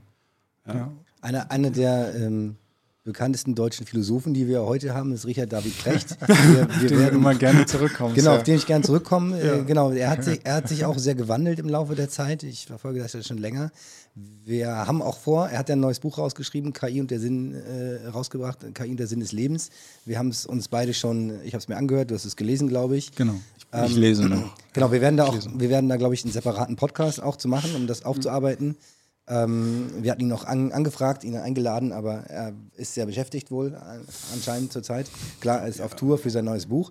Ähm, der, ein, ein Aspekt, den er sehr stark herausstellt in diesem neuen Buch, ähm, und es wird ihm quasi eine latente Technikfeindlichkeit inzwischen sogar unterstellt, sage ich jetzt mal, da können wir dann, werden wir noch drüber sprechen zu gegebener Zeit, ähm, ist, er sagt, wir müssen den Menschen in den Mittelpunkt stellen und ähm, alles, was, da, was darüber hinausgeht, ähm, Bestrebungen Richtung Transhumanismus, nicht? Er sagt quasi, die, die Gurus im Silicon Valley äh, träumen davon, den Menschen durch etwas Besseres zu ersetzen, ihn zu verschmelzen, mit, mit KI Systeme zu bauen, vielleicht sogar ein System zu bauen, was intelligenter und besser ist als ein Mensch, quasi eine höhere Form von Intelligenz. Und das äh, findet er alles höchst bedenklich. Und ähm, genau, wir müssen Ja, gut, quasi er, er auf sagt der. halt, ja, bitte. Er sagt halt auch, es wird nicht funktionieren. Also das sagt er schon auch. Ne? Äh, Er sagt Ja, halt- also er, er glaubt nicht, dass es, er glaubt nicht, dass es möglich ist Genau. im Prinzip. Er Also glaubt er- nicht, dass es möglich ist. Da weiß ich nicht. Äh, vielleicht können wir Frank einfach mal fragen. Ja, glauben kann man vieles. Ne? Also die Frage ist, was kann man beweisen? Und nach wissenschaftlicher Erkenntnisstand derzeit würde ich sagen, hat er recht. Ist nicht möglich. Ja. Ja, also kriegen wir nicht hin. Nee, also nach derzeitigen Stand sicher nicht, aber wie sieht das aus, wenn du jetzt Ja, mal das 20, ist- 30, 40 Jahre in die Zukunft. Also würdest du es ausschließen? Würdest du sagen, Äh, Glaskugel, mal gucken. ja, ähm, Ich habe keine Ahnung. Wer weiß, wo wir dann äh, äh, stehen. Wir können ja gleich nochmal über Quantencomputing oder so reden. Vielleicht revolutioniert das die, die ganze Möglichkeit, die wir haben, bestimmte Dinge zu verstehen, auf eine Art und Weise. Ich habe es gerade gesagt, die, die technologischen Umbrüche passieren immer schneller. Ja. Ne, Jetzt der KI-Umbruch, der ist zeitlich gesehen deutlich schneller als der Industrie. äh, 3.0 Umbruch gewesen ist. Nehmen wir den Punkt Quantencomputing. Wenn wir solche Dinge tatsächlich erfolgreich machen können, ja, dann werden die Umbrüche praktisch im Sekundentakt kommen. Also das ist dann, dann, da- was dann an exponentiellen Entwicklungen möglich ist oder nicht, das war, vermag niemand wirklich ernsthaft äh, zu sagen. Der Punkt aber ist der, dass wir gar nicht wissen, ob wir so tief in die Physik und in die Karten der, der, der Physik sozusagen wirklich reinschauen können. Oder schauen können wir da sowieso nicht mehr, aber ob wir sie ähm, so ob wir sie kontrolliert kriegen. Ne? ja, kontrollieren wollte ich jetzt nicht sagen, Ah, weil okay. das ist ein zu starkes Wort an der Stelle. Du, du kannst da nichts mehr kontrollieren, das wissen wir schon. Ne? Es geht nur noch um Wahrscheinlichkeiten. Du kannst viele modulieren, ist eigentlich das bessere Wort, ne? dass man Dinge in so eine Richtung drängen kann, wo dann so ein Ergebnis rauskommt. Ich habe gerade ein Paper zugeschrieben in einem neuen Journal, das wir rausgebracht haben, AI Perspectives heißt das. Es dreht sich genau, es ist ein komplettes Journal nur um die Frage, was sind eigentlich die Zukunftsperspektiven der KI als solche, ne? wo geht das hin mit der KI? Und da spielt die Frage Quantencomputing und die Möglichkeit von, von wirklich äh, Quantencomputern ähm, also, dass sie möglich sind, wissen wir schon. Es gibt ja Quantencomputer äh, schon, aber sie sind in einem Rahmen, wo sie sozusagen noch nicht deutlich, nicht mal ansatzweise besser sind als, als herkömmliche Computer. Ja, und äh, ob das möglich äh, machbar ist, das ist das Editorial übrigens, da gibt es noch ein, das heißt äh, AI Perspectives, the Turing Option, heißt das Paper. Okay. Übrigens auch interessant, aber egal, das ist wieder ein ganz anderes ja. Thema. Ja. Also da, da werden die Umbrüche schlicht und ergreifend extrem schnell kommen. Und um nochmal zurückzukommen auf diese gesellschaftliche Debatte, das ist eben die Frage, glaube ich, wo man sich also als Philosoph doch mal auch oder als auch Sozialwissenschaftler also äh, wirklich äh, Gedanken darüber machen muss. Du hattest das ja eingeleitet mit der Frage Grundeinkommen. Ja? Generelles, bedingungsloses Grundeinkommen. Das ist eine ganz wichtige Frage, finde ich. Ne? Tatsächlich. Vor, guck mal, 150, 200 Jahren war die Frage einer Sozialversicherung genauso äh, utopisch mhm. wie heute die Frage eines universellen Grundeinkommens. Wir müssen immer am Anfang uns nochmal zu grounden, sozusagen, bei unserer ganzen aufgeregten Diskussion, die wir haben um bestimmte Themen. Ja? Dass man sich nochmal so zurückversetzt in die Zeit von vor 100, 150 Jahren, wo Dinge, die wir heute für absolut selbstverständlich und gegeben halten, eben absolute Utopien waren. Und warum soll es nicht irgendwann ein universelles Grundeinkommen geben? Ja, gerade wenn wir auf der anderen Seite technologisch so enorme Fortschritte machen, dass, dass bestimmte Produktionen, das, was Karl Marx das, das Eigentum an Produktivmitteln bezeichnet hat, ne, was eben das Kern des Übels ist, weil das halt in Händen ganz weniger und nicht in den Händen aller liegt. Muss das so sein? Wie wird zum Beispiel diese Frage sich verändern, wenn wir äh, KI-Technologien ähm, wirklich mal eine Generation, zwei Generationen weiterdenken? Ja, wird das tatsächlich möglich sein, dass sich die sogenannten Produktionsmittel oder Produktivmittel äh, sozusagen halten kann in den Händen weniger? Im Moment sieht es nicht danach aus. Mhm. Ja, guck dir mal auf an, wie zum Beispiel im, im Bereich im, im Journalismus. Ja, wenn du heutzutage eine Demo machst, dann hast du nicht nur 10.000 Demonstranten, du hast auch 10.000 Journalisten, die darüber berichten. Ja, absolut. Also das, tatsächlich, das streift doch noch einen anderen Punkt, nämlich das ganze Thema Vertrauen und Wahrheit und Realität in Zukunft, mhm. wo wir aktuell erleben, dass ähm, auch teils durch den Einsatz von KI-Technologien es eben möglich ist, ähm, überzeugende Bilder, überzeugende Texte von Dingen ähm, zu erzeugen, die so gar nicht da waren. Mhm ähm, wem kann ich zukünftig überhaupt noch vertrauen, welcher Quelle kann ich noch vertrauen. Ähm, selbst wenn ich vielleicht irgendwann später selbst vor Ort bin, kann ich dann noch meinen Sinnen trauen quasi. Äh, ne? wer, wer, weiß, was da alles möglich ist. Das ist, glaube ich, ein ganz, äh, auch ein ganz breites Thema, ja, wo es darum geht, du, du wie, wie zukünftige gesagt. Gesellschaften sich, sich organisieren und wie sie auch quasi sich, mhm. sich weil Information ist ja immer die Grundvoraussetzung für eine Demokratie. Mhm. Nicht? Wenn ich keine, keine validen das solltest Informationen du nochmal wiederholen. Ja, In Information ist die Grundvoraussetzung für, für Demokratie. Demokratie. Genau, und jetzt nochmal wiederholen. Genau, als, Information als, ist die Grundvoraussetzung genau. für Demokratie. Nur der aufgeklärte Bürger ist sozusagen der Bürger eines demokratischen Staates, verlangt den aufgeklärten Bürger. Ja, absolut. Sollten wir nicht vergessen, aufgeklärt gehört ja. dazu. Nicht nur Demokratie, sondern das braucht Voraussetzungen. Ja. Demokratie ist kein Selbstbedienungsladen, es ist auch kein äh, Wunschkonzert oder, oder, oder, oder Rückenmassageinstitut, sondern das erfordert Arbeit. Es ist wie Liebe. Es ist genau. wie eine und, äh, Beziehung. Ja, wenn du da keine Arbeit reinsteckst, dann kommt da auch nichts zurück. Und genau, so ist Demokratie. Du hast, du hast gerade gesagt, ne, eine Demonstration, da sind nicht, nicht nur 10.000 Leute, da sind auch 10.000 Reporter. Mhm. Allerdings, die Leute wiederum, die steuern, was davon du siehst von diesen 10.000 Reportern, das sind wiederum auch sehr wenige. Das sind nämlich die großen Digitalen. Das ist dann Facebook oder so, mhm. deren Algorithmen und Twitter, mhm. deren Algorithmen, die ähm, dann dir deine persönliche Filterblase erstellen und sehr genau im Zweifelsfall, also hoffentlich ist wohlmeinend äh, äh, filtern, mhm. ja, aber im, im, Zweifelsfall natürlich auch, wenn sie manipulieren wollten, selbst wenn sie es gar nicht absichtlich tun, aber doch ähm, solche Filterblasen schaffen. Und ähm, ja, und ich glaube, das ist sehr, sehr bedenklich, auch im globalen Maßstab. Und wenn ich mir quasi die Gesellschaft der Zukunft irgendwie vorstelle, glaube ich kaum, dass das noch auf so einer nationalen Ebene wirklich denkbar ist, weil wir jetzt schon halt diese großen internationalen Konzerne haben, die eigentlich viel, viel mächtiger sind als die einzelnen Regierungen und die im Prinzip die eben die Grundlage für die Information von ganz vielen Menschen liefern, die ähm, das Verhalten von Menschen extrem genau kennen. Also ne, die, die kennen dich von vorn bis hinten, die wissen mehr über dich als dein Partner im Zweifelsfall. Ähm, also ne, sie, sie können deine Informationen steuern, sie wissen quasi alles über dich und sie können auch dein Verhalten manipulieren. Das tun sie auch. Hauptsächlich tun sie es jetzt für ihren kommerziellen Profit. Ähm, so sieht es zumindest jetzt aus. Ich bin jetzt kein Verschwörungstheoretiker, ne?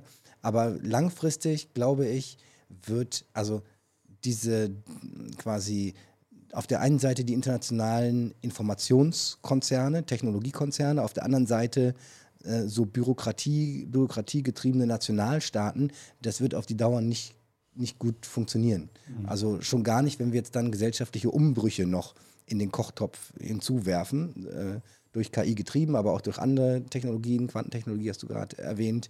Ähm, und an ganz vielen anderen Stellen gibt es ja auch exponentielle Entwicklungen in vielen Technologiefeldern. Und dann rührst du das einmal in den Kochtopf um und dann ja, wird es äh, schwierig auf jeden Fall. Eine große Herausforderung. Das ist aber auch ein Grund, warum mich speziell auch das Thema KI so interessiert. Ähm, ich habe es am Anfang gar nicht erwähnt. Ich habe auch in deinem Wikipedia-Eintrag ich gelesen, du hast ursprünglich mal VWL studiert, interessanterweise. ja, genau, VWL, ja. Genau, be bevor du abgebogen bist äh, Richtung, Richtung Informatik. Ich habe äh, Politikwissenschaft und VWL studiert, okay. bevor ich abgebogen bin quasi. Und ähm, Genau, ich habe quasi ein sehr ja, natives Interesse auch an diesen gesamtgesellschaftlichen Themen mhm. und ähm, ich glaube, sie finden halt viel zu wenig statt. Schön, ja. Das ist übrigens ein super wichtiges Thema und ich, also wir haben auch eine, eine interessante Kollegin an äh, Frau Günther hier an der Universität, die sich genau mit diesen Fragen auch beschäftigt, von der volkswirtschaftlichen Seite okay. betrachtet. Ist gar keine Informatikerin oder so, sondern ja. ist äh, Betriebs- oder Volkswirtin und äh, beschäftigt sich genau mit der Frage, was sind eigentlich die sozialen ähm, Umbrüche, Veränderungen, die durch solche Technologien entstehen. Und ich finde das ein super spannendes Thema fürs, fürs DFKI auch. Ne? Also ich würde das gerne auch ein bisschen weiter ne, in diese Richtung ja. zu gehen. Aber ich würde noch mal gerne mit einem Punkt, was mir einfach so widerstrebt, ist diese diese Dystopie, die du so ein bisschen an die Wand gemalt hast, mit den großen Facebook und Google und so ja, weiter. ich habe so ein bisschen ich sage jetzt mal, ja, ja, ja, klar, aber ja. Äh, ich sage jetzt mal den Gegenentwurf. Ja. Meiner Ansicht nach sind Google und Facebook und so weiter sind Auslaufmodelle. Mhm. Meine, meine Voraussage ist, in zehn Jahren gibt es die gar nicht mehr, diese Unternehmen. Weil sie zerschlagen werden quasi? Nicht unbedingt oder? zerschlagen, sie werden sich teilweise selber zerschlagen, aber sie, sie, sie werden einfach auch ähm, dieses Geschäftsmodell sozusagen der zentralen Datenhaltung, das wird immer weniger attraktiv werden. Okay. also, ich glaube, im Moment ist es tatsächlich so, und das ist natürlich auch deren großes Plus, ne, dass sie die großen Farmen treiben, die Serverfarmen und so weiter, wo die Daten zusammenkommen und auch diesen Service anbieten können. Aber wenn wir die, uns die Technologie anschauen, die wir jetzt schon in den Endgeräten haben, auch die Speicherdichte, die wir da in den Endgeräten drin haben, ähm, wenn wir das uns anschauen, dann, dann hat man da eigentlich eine Entwicklung, die, wenn man sie jetzt mal weiter in die Zukunft treibt, äh, doch vermuten lässt, dass diese Geräte so powerful, so leistungsstark werden, dass wir diese zentralen Dienste, die wir da im Moment äh, durch Google sozusagen oder andere ne, uns einkaufen, dass wir die gar nicht mehr brauchen. Und mein, meine Voraussage ist eigentlich, es wird dieses ganze Thema Cloud Computing, das wird das wird verschwinden. Wir werden eher sowas wie ein Bubble Computing haben. Wir werden ganz viele Blasen sozusagen. Jeder hat seine eigene Blase, ja, seine eigene Datenblase und trägt auch seine eigenen Daten persönlich mit sich rum mhm. und kann die austauschen. Ne? So ein bisschen wie bei Corona. Ne? Also jetzt wurde so 1,50 Meter, das musst du dir so als die Blase vorstellen. Mhm. Also dein unmittelbares Feld und deine Technologie, egal ob du jetzt so einen Chip und äh, die äh, im, im, Kopf implementiert hast ja. oder irgendwas in der Hosentasche trägst. Das ist ja nur eine Frage der, der Technik sozusagen. Wie, wie speichere ich das? Ne? Ähm, du, du, trägst deine Daten selber mit dir rum, wenn du dann überhaupt so viele Daten noch brauchst. Das ist ja auch die andere große Illusion, der wir hinterherrennen alle im Moment. Das sind diese datengetriebenen maschinellen Lernverfahren, ne? also Deep Learning und so weiter. Die sind natürlich sehr erfolgreich, aber sie sind auch kompletter Schwachsinn. muss man deutlich zu sagen, ja. Weil ich meine, wenn du eine Million Bilder von einer Katze brauchst, um zu begreifen, was eine Katze ist, dann hast du irgendwas falsch gemacht. Ja? Das hat nichts mit KI zu tun. Ne? Das ist Statistik und so weiter und die funktioniert. Ich freue mich schon auf, auf die Anreißer-Kommentare für unsere Unterhaltung. Frank Kirchner, Deep Learning ist kompletter Schwachsinn. Ja, es ist, nein, ja, das ist sehr hart formuliert, aber es ist nicht alles. Ja, ja? ich verstehe, was du willst. Du, du kannst nicht nur mit Deep Learning ja. und sagen, jo, jetzt haben wir KI verstanden.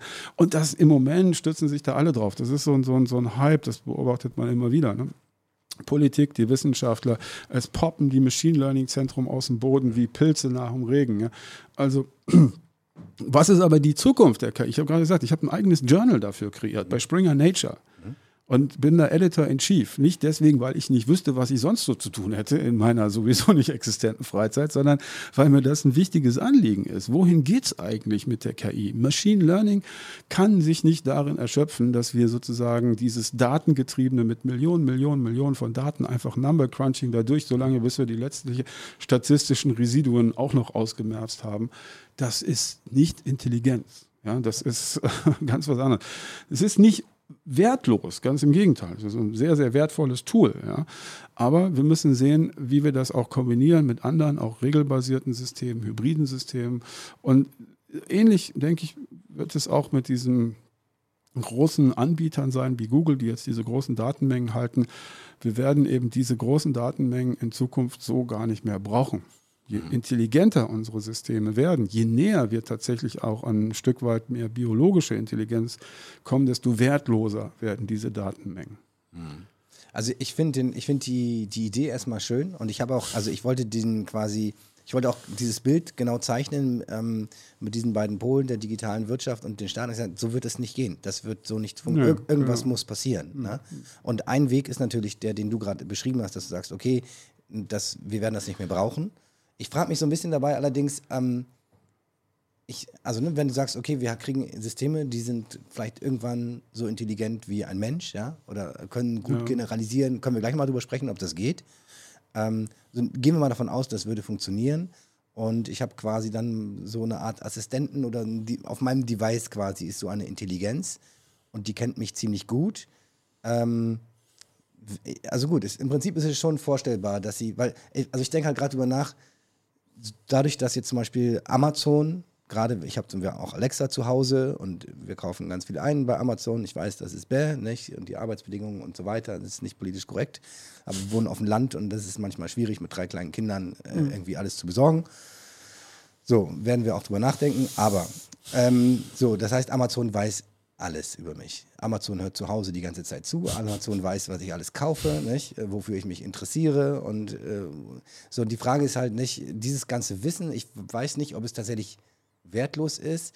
Auf der anderen Seite, also du würdest jetzt sagen, dieses ganze Wissen ist auf deinem lokalen Device. Das ist nicht bei Amazon, das, es ist auf deinem lokalen genau, Device. Genau, aber auch nicht in Form von, von irgendwie einfach stumpf abgespeicherten Datensätzen oder so, sondern komprimiert in einer Form von intelligentem System, in einem Modell. Ja, eine so willst, Hidden ne? Representation quasi. Das ist im Prinzip sowas wie eine Hidden Representation. Also die KIler ne, denken ja. über dieses Thema schon viel viel länger nach als ich jetzt, ne? dass man so eine Art digitalen Zwilling sozusagen von sich hat irgendwo, ne? der im, auch im Verlaufe seines auch Lebens. Spooky so ein bisschen. Ja, ja, das ist, das ist durchaus spooky, ne? der im Verlauf deines Lebens sozusagen mit dir wächst und so. Ne? Ich weiß noch, Walster, der hatte immer so die Idee, ähm, irgendwie so eine, eine, ein System, das sozusagen so die wichtigsten Momente deines Lebens so auf, aufzeichnet, die du dir dann wirklich mal wieder angucken kannst. Ne? Ja. Damals, als du in Südfrankreich da den Berg runtergefahren bist und da kam das Mittelmeer, das blaue Mittelmeer, Mittelmeer in den Blick und gleichzeitig lief Phil Collins im Radio und diesen Moment wieder zu holen, ne? so, ne? so Sachen irgendwie zu speichern. Und geht nicht, ne? Im Moment. Mhm. No way, ja. Also, um es nochmal klar zu machen. Ich weiß, so aber, ganz weit weg sind wir davon auch nicht. Genau. Also, ich, wenn Facebook du mit deinem iPhone probiert, Fotos ne? machst und so wir weiter. sind deutlich näher ran schon, ja, ne? also, auf jeden Fall. Ja. So, und, und, und das jetzt, aber was ich gerade sagte, das wäre sogar noch eine Stufe weiter sozusagen. Du brauchst eben nicht mehr, genauso wie das ja auch für, für uns ist. Wir sind ja als menschliche oder auch biologische, andere biologische Systeme sind ja in der Lage, auch ohne diese Datenmengen sozusagen zu arbeiten und äh, trotzdem äh, bestimmte kognitive Leistungen äh, zu erbringen, auch gerade Diskriminierung, also Unterscheidungsleistung, Erkennungsleistung. Ähm, und deswegen, glaube ich, sind diese Daten letztendlich wertlos. Und ähm, die Daten, die Amazon von dir gespart, äh, gespeichert hat, sind ja auch nur deswegen so wertvoll, weil Amazon so stark am Markt bewertet wird. Mhm. Ne? Also wenn, äh, und, und warum ist das so? Also warum wird Amazon am Markt so stark bewertet? Was ist eigentlich der Markt? Also wir haben ja gerade darüber nachgedacht, ne? was, was müssen wir eigentlich diskutieren, wenn wir sozusagen die Wirtschaft von morgen diskutieren? Arbeit von morgen, Wirtschaft von morgen. Ne?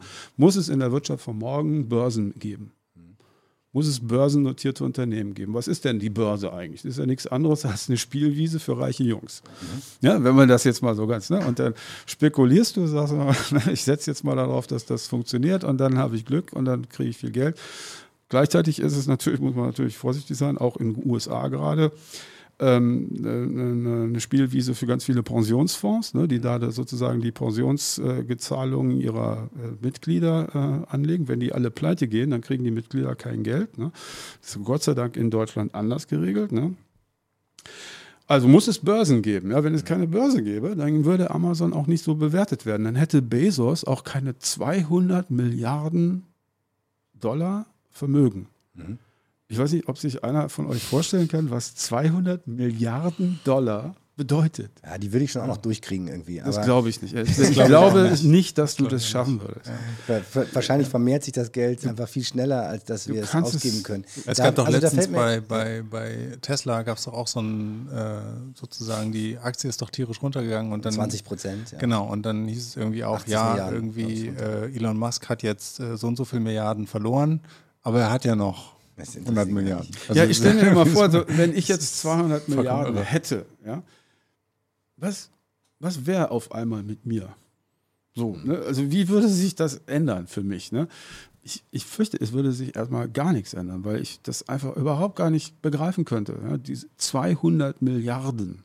Hm. Das ist eine Zahl, ich meine, ich kann mir die als Informatiker einmal gut, relativ gut vorstellen, weiß, wie viele Nullen da dran hängen, aber das jetzt umzusetzen in in Leben, ja, was das bedeutet und was ich tun müsste, wenn du sagst, du kannst 200 Milliarden ausgeben, wie willst du das machen? Du könntest selbst, du könntest dir jeden Tag eine neue äh, Luxusjacht für 100 Millionen kaufen und würdest sie immer noch nicht ausgeben können. Und Weil nebenbei noch Zinsen kriegst von 100 Millionen. ja, genau, das, das kommt auch noch dazu. Und dann genau. neben noch ein Lamborghini hinten als Ausflug und das jeden Tag. Aber du würdest dir tatsächlich wahrscheinlich andere Gedanken machen. Du würdest überlegen, ne, wie kann ich den Hunger auf der Welt. Nein, weißt du, was oder, ich oder glaube, was ich tun würde, wenn ich das hätte? Ich würde versuchen tatsächlich das Geld zu investieren in Wissen. Mhm. Das ist das Einzige, was ich mir vorstellen kann, was wirklich mein Reichtum irgendwie ausmacht, ist, äh, ist Wissen, mhm. ist Erkenntnis. Ja? Also wenn ich, wenn ich das könnte, wenn ich dieses Geld hätte und ich könnte damit zum Beispiel unsere Forschung für die nächsten 15 Jahre äh, oder 20 Jahre einfach mal finanzieren, dass wir uns mit den Dingen beschäftigen können, die wir wirklich beschäftigen wollen und wo wir nicht immer nur irgendwie irgendwelchen Projektanträgen hinterherrennen müssen, mhm. Das könnte ich mir vorstellen. So denke ich übrigens auch. Ich denke, da würden wir mit 200 Milliarden noch hinkommen. Da würden wir hinkommen. ja, die würde ich ja durchbringen. Da gibt's, äh, es gibt, es gibt einen, einen, Roman von diesem bekannten Romanautor, der immer solche ganz viele Romane schreibt. Äh, eine, eine Billion Dollar, so, ich, der. heißt er nur. Und auch dann, wo, wo jemand äh, äh, quasi dann feststellt, dass er durch, aus irgendeinem Grund erbt er eine, eine Billion, also 1000 Milliarden. Mhm erbt er und wird dann schon darauf vorbereitet, dass ihr dieses Geld, dieses Geld jetzt äh, bekommt und ähm, genau und überlegt dann, oh Gott, was mache ich bloß und wer wird alles hinter mir her sein und keine Ahnung. Ja, vor, das, das ist ähm, genau und eine Billion Dollar, genau. Wie ja. Eschenbach. Cool. Ne, Eschbach, genau, Andreas Eschbach. Eschbach. Ja, ja, der schreibt auch immer das Jesus-Video und so weiter. der Nobelpreis. Ähm, der hat einen Nobelpreis gekriegt? Also er ist sozusagen der Autor der ganz kleinen Themen. Schni genau. Nein, schnittig geschrieben. Das ist okay. äh, jetzt keine, glaube ich, Hochliteratur, aber interessant. Ähm, was mich interessieren würde, Frank, hm. wir, haben, wir haben vorhin das kurz angeschnitten und ähm, künstliche Intelligenz, glaubst du, dass die Menschen absehbar, nicht heute, aber absehbar in der Lage sein werden, Systeme zu bauen, die quasi was was in den Dingen, die wir heute als Intelligenz bezeichnen oder wegen, wegen derer wir uns als Intelligenz bezeichnen, die in diesen Dingen mindestens mithalten oder sogar besser sein können als wir. Ja, also ich glaube, mithalten bin ich schon nicht mehr ganz so unsicher, ob das nicht doch klappen kann. Ne? Also vor zehn Jahren hätte ich das noch ziemlich klar abgelehnt, dass ich nicht geglaubt hätte, aber die Entwicklung, so, die wir so sehen und was sich so äh, ab, abzeichnet, auch gerade in der Leistungsfähigkeit der, der Computing-Chips, die wir so haben, der Netzwerke, die wir damit machen können, die Leistungsfähigkeit der Sensoren und so. Ne? Und auch die, die Konzepte, Bandbreite zum Beispiel der Kommunikationspfade und so. Also es wird irgendwo, glaube ich, möglich sein, dass die Systeme schon ziemlich gut mithalten können. Ne? Mhm. Also ziemlich gut. Sie werden das, die Frage ist ja, was, was ist dann noch der Unterscheidungsmerkmal? Genau. Ne? Wenn, wo dass jetzt Soko da auf einmal seine Klappe vorne aufmacht und wir sehen, oh, der besteht aus Draht und Elektronikschrott. Ja, dann am Ende äh, der Folge. Dann würde ich so ein bisschen erstaunt jetzt sein, ne? aber dann. Ne, aber einiges würde sich auch erklären. Ne? aber man muss sich ja dann die Frage, wenn einer so gut mithalten kann, jetzt hier in so einer, das ist übrigens der Turing-Test, ne? ja, ja. So, der so wunderbar mithalten kann, ähm, ja, wo ist dann noch die Unterscheidung äh, zum Menschen? Die Frage ist natürlich schon, die man auch nicht erklären kann. Wie kann in solchen Systemen, technischen Systemen, sowas wie Empathie entstehen, Liebe, Hass und solche, solche tiefst menschlichen Gefühlsregungen? Das das Dumme an der Sache ist, dass wir auch keine biologische Erklärung dafür haben. Also, wir wissen auch nicht, der, genau. ist Neurobiologe, wir wissen nicht, wie Hass, wie Liebe, wie Empathie, wie das entsteht. Wir wissen so ein bisschen so, welche Zentren im Gehirn da irgendwie mitspielen. Am Ende des Tages sind es meistens alle. Ne? also das ist ja auch so ein Phänomen. Ne? Je tiefer wir ins Gehirn reingucken können, mit anderen Worten, je größer und besser die Auflösung ist, ja, der äh, zum Beispiel bildgebenden Verfahren. Ich kann das ja jetzt so seit 30 Jahren so ein bisschen mit. Äh, ich habe ja Neurowissenschaften Wissenschaften auch studiert, Informatik und Neurowissenschaft.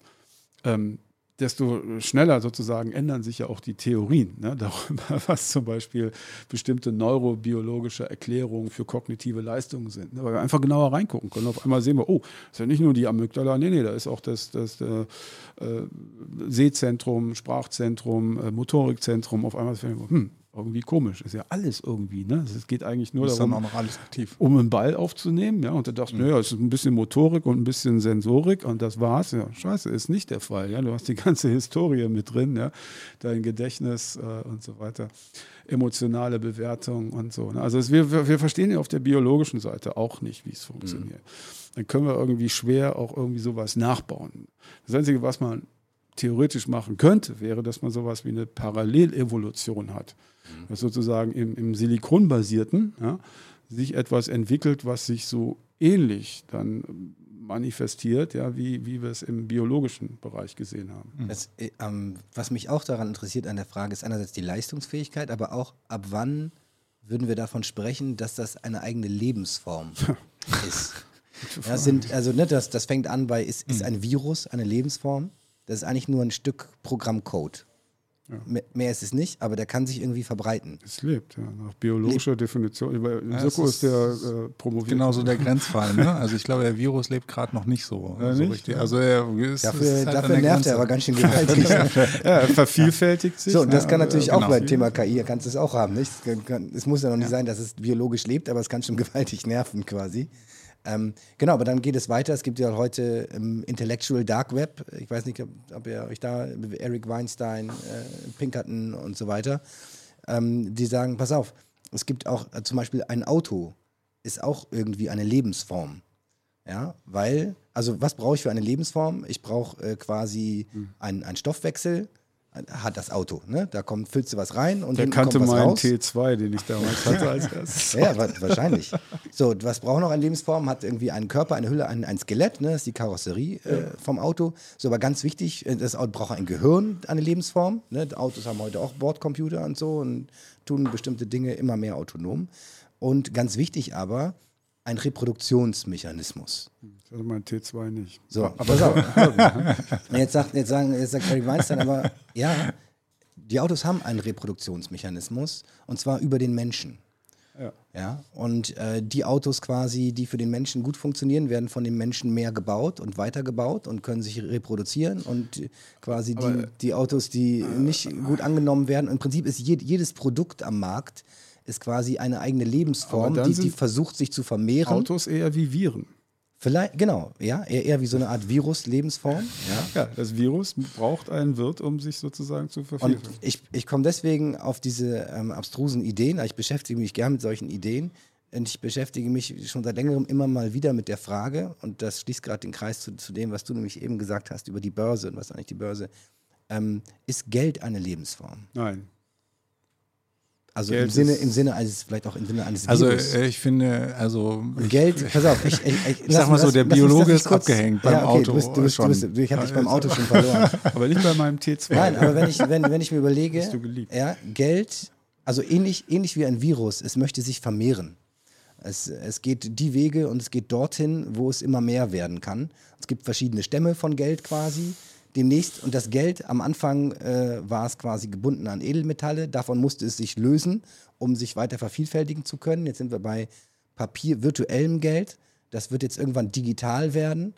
Ja, und, und es äh, quasi in, unserer, in unserem kapitalistischen Weltsystem, in dem wir ja leben, ist letzten Endes alles irgendwo getrieben und gesteuert vom Geld. Ne? Das Geld, Money makes the world go round. Und das Geld will sich weiter vermehren und es geht dorthin, wo es sich gut vermehren kann und belohnt quasi die Wirte, äh, die es ihm ermöglichen, sich immer weiter zu vermehren. Und, ähm, und in dem, so, und wenn ich mir solche Analogien überlege, denke ich mir halt auch, okay, und wie ist das eigentlich mit Computersystemen?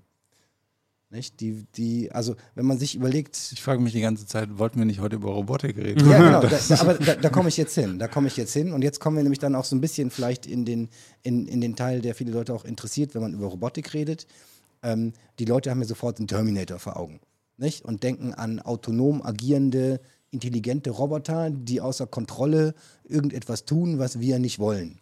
Das ist tatsächlich, also es gibt wenig differenzierte Meinungen zum Thema Robotik außerhalb der Community, weil das ist äh, auch so entsprechend ge geprimed bei den Leuten durch, durch Hollywood und, und, äh, und auch teils natürlich, weil sie einfach keine anderen Informationen haben aus, außer äh, Hollywood. So, und diese, und dieses, wenn du dieses Bild jetzt weiterspinnst, ob das ein Geld ist, das äh, sich immer weiter verbreiten will, ob das kleine Drohnen sind, die aus einem, ich habe ein ganz spooky Video gesehen vor ein paar Tagen auf Twitter von einer Vision von einer großen Amazon-Mutterdrohne, die quasi so, ein- so, so, ein Zeppelin-mäßiges Ding, ein großes Ding. Und das hovert so ganz langsam über eine Stadt hinweg. Und unten aus der Mutterdrohne fliegen immer ganz viele kleine Lieferdrohnen mit Paketen raus, liefern es irgendwo ab und fliegen wieder in die Mutterdrohne rein und so. Und ich glaube, es sollte irgendwie ähm, ähm, so eine Zukunft, ich weiß nicht, ob das von Amazon selbst kam, ich glaube nicht, aber ich fand, das fand ich tatsächlich auch fast so ein bisschen bedrohlich, weil ich dachte, wie krass, weil ich also auf der einen Seite dachte, ja, das ist wahrscheinlich verdammt effizient, ne? Und so, so könnte es tatsächlich funktionieren, weil die kleinen Drohnen, die die Pakete ausliefern, die, genau, dieses hier, das ist ein Video. Äh, ähm, isn't real, genau. Es ist nicht von Amazon, aber es ist, Sieht es ist real aus, spooky, ey. Es ist spooky. Und äh, kann, kann man gleich gucken, ob wir das Wie Video kriegen die ganzen haben. Pakete da hoch? Achso, der landet dann irgendwo Genau, der an einem landet, Hub und so weiter. genau, der landet an einem großen Hub. Mhm. Da wird alles reingeladen wie in einen riesigen Lieferwagen und dann fliegt der quasi Mhm. los und die ganzen kleinen Einzeldrohnen müssen jeweils nur noch so ein paar hundert Meter fliegen, um die Pakete, äh, mach mal groß, Julian. Ja, Mhm. du kannst da auf den äh, Großknopf auch drücken. Genau, Fullscreen. Guck mal, ist das nicht krass? Also ich meine, ne, es ist nicht real, damit uns keiner falsch versteht hier so. So, aber es ist irgendwo auch, das ist jetzt die äh, kommerzielle, nicht militärische Anwendung. Ja, kann Ne? genauso gut militärisch einsetzen. Genau. Oder Terroristen, ne? hervorragender Weg Genau. sozusagen, um eine ganze Großstadt niederzumachen. Genau. Aber grundsätzlich, sag mal, technisch, ne? Technisch sind wir da nicht weit weg von, dass das funktioniert. Nö, also rein theoretisch sozusagen funktioniert das schon. Ne? Also die Drohnen, die können mittlerweile schon sehr, sehr genau äh, Ja. navigieren. Die würden 100% das auch finden und könnten da reinfliegen und so. Das, so ein Zeppelin fliegt sowieso, Ja. das wissen wir jetzt auch schon seit über 100 Jahren relativ gut. Also insofern, äh, das, das ist technisch. Äh, Die größere Schwierigkeit ist weder nicht so sehr in den Zeppelin reinzukommen, sondern den, den entsprechenden Punkt am, am, am Boden zu Ja. finden, den richtigen Ort zu finden, wo ich das Gut, Paket jetzt hast du deinen dein. Paketshop oder zu Hause deine Paketbox oder keine Ja, Ahnung, nicht. Dann hast du so einen kleinen äh, Landezeichen, wo die Drohne landen kann oder Genau, so. und Und dann, landet sie da. reduziert und- sich das Problem auch schon wieder. Genau, und dann kannst du wahrscheinlich in 80 Prozent der nicht, gerade der nicht urbanen Bereiche, kannst du hervorragend damit äh, aus, ausliefern gehen. Ja. Also ähm, ich würde, du hast jetzt, äh, Roland, in einem ganz umwerfenden Themenpotpourri äh, unglaublich viele Dinge angesprochen und äh, wo ich noch, also ich hänge noch, ich hänge eine halbe Stunde hinten. weiter Genau. Also ich hinten. hatte, ich hatte angefangen von das das, Auto als Lebensform und dann Genau. habe ich den Bogen geschlagen, könnte, ist eigentlich Geld nicht vielleicht auch ähnlich wie ein Virus eine Lebensform, die sich hier ausbreitet und ähm, quasi. Also ich würde an ganz vielen Stellen schon mal Nein sagen, aber ich werde das jetzt nicht weiter ausführen, weil das führt genau, dann. dann, ich wollte äh, aber zu- eigentlich, ich wollte dann eigentlich darauf hinaus, deswegen war meine Eingangsfrage ja, ähm, können solche Systeme so intelligent werden wie Menschen oder intelligenter? Und Frank hatte gesagt, früher hat er gesagt, auf keinen Fall. Inzwischen würde er sagen, vielleicht könnten sie mithalten. Und dann interessiert mich dabei, aber wenn solche Systeme mithalten können mit einem Menschen, ähm, wie ernst müssen wir sie nehmen als lebende, als Lebewesen?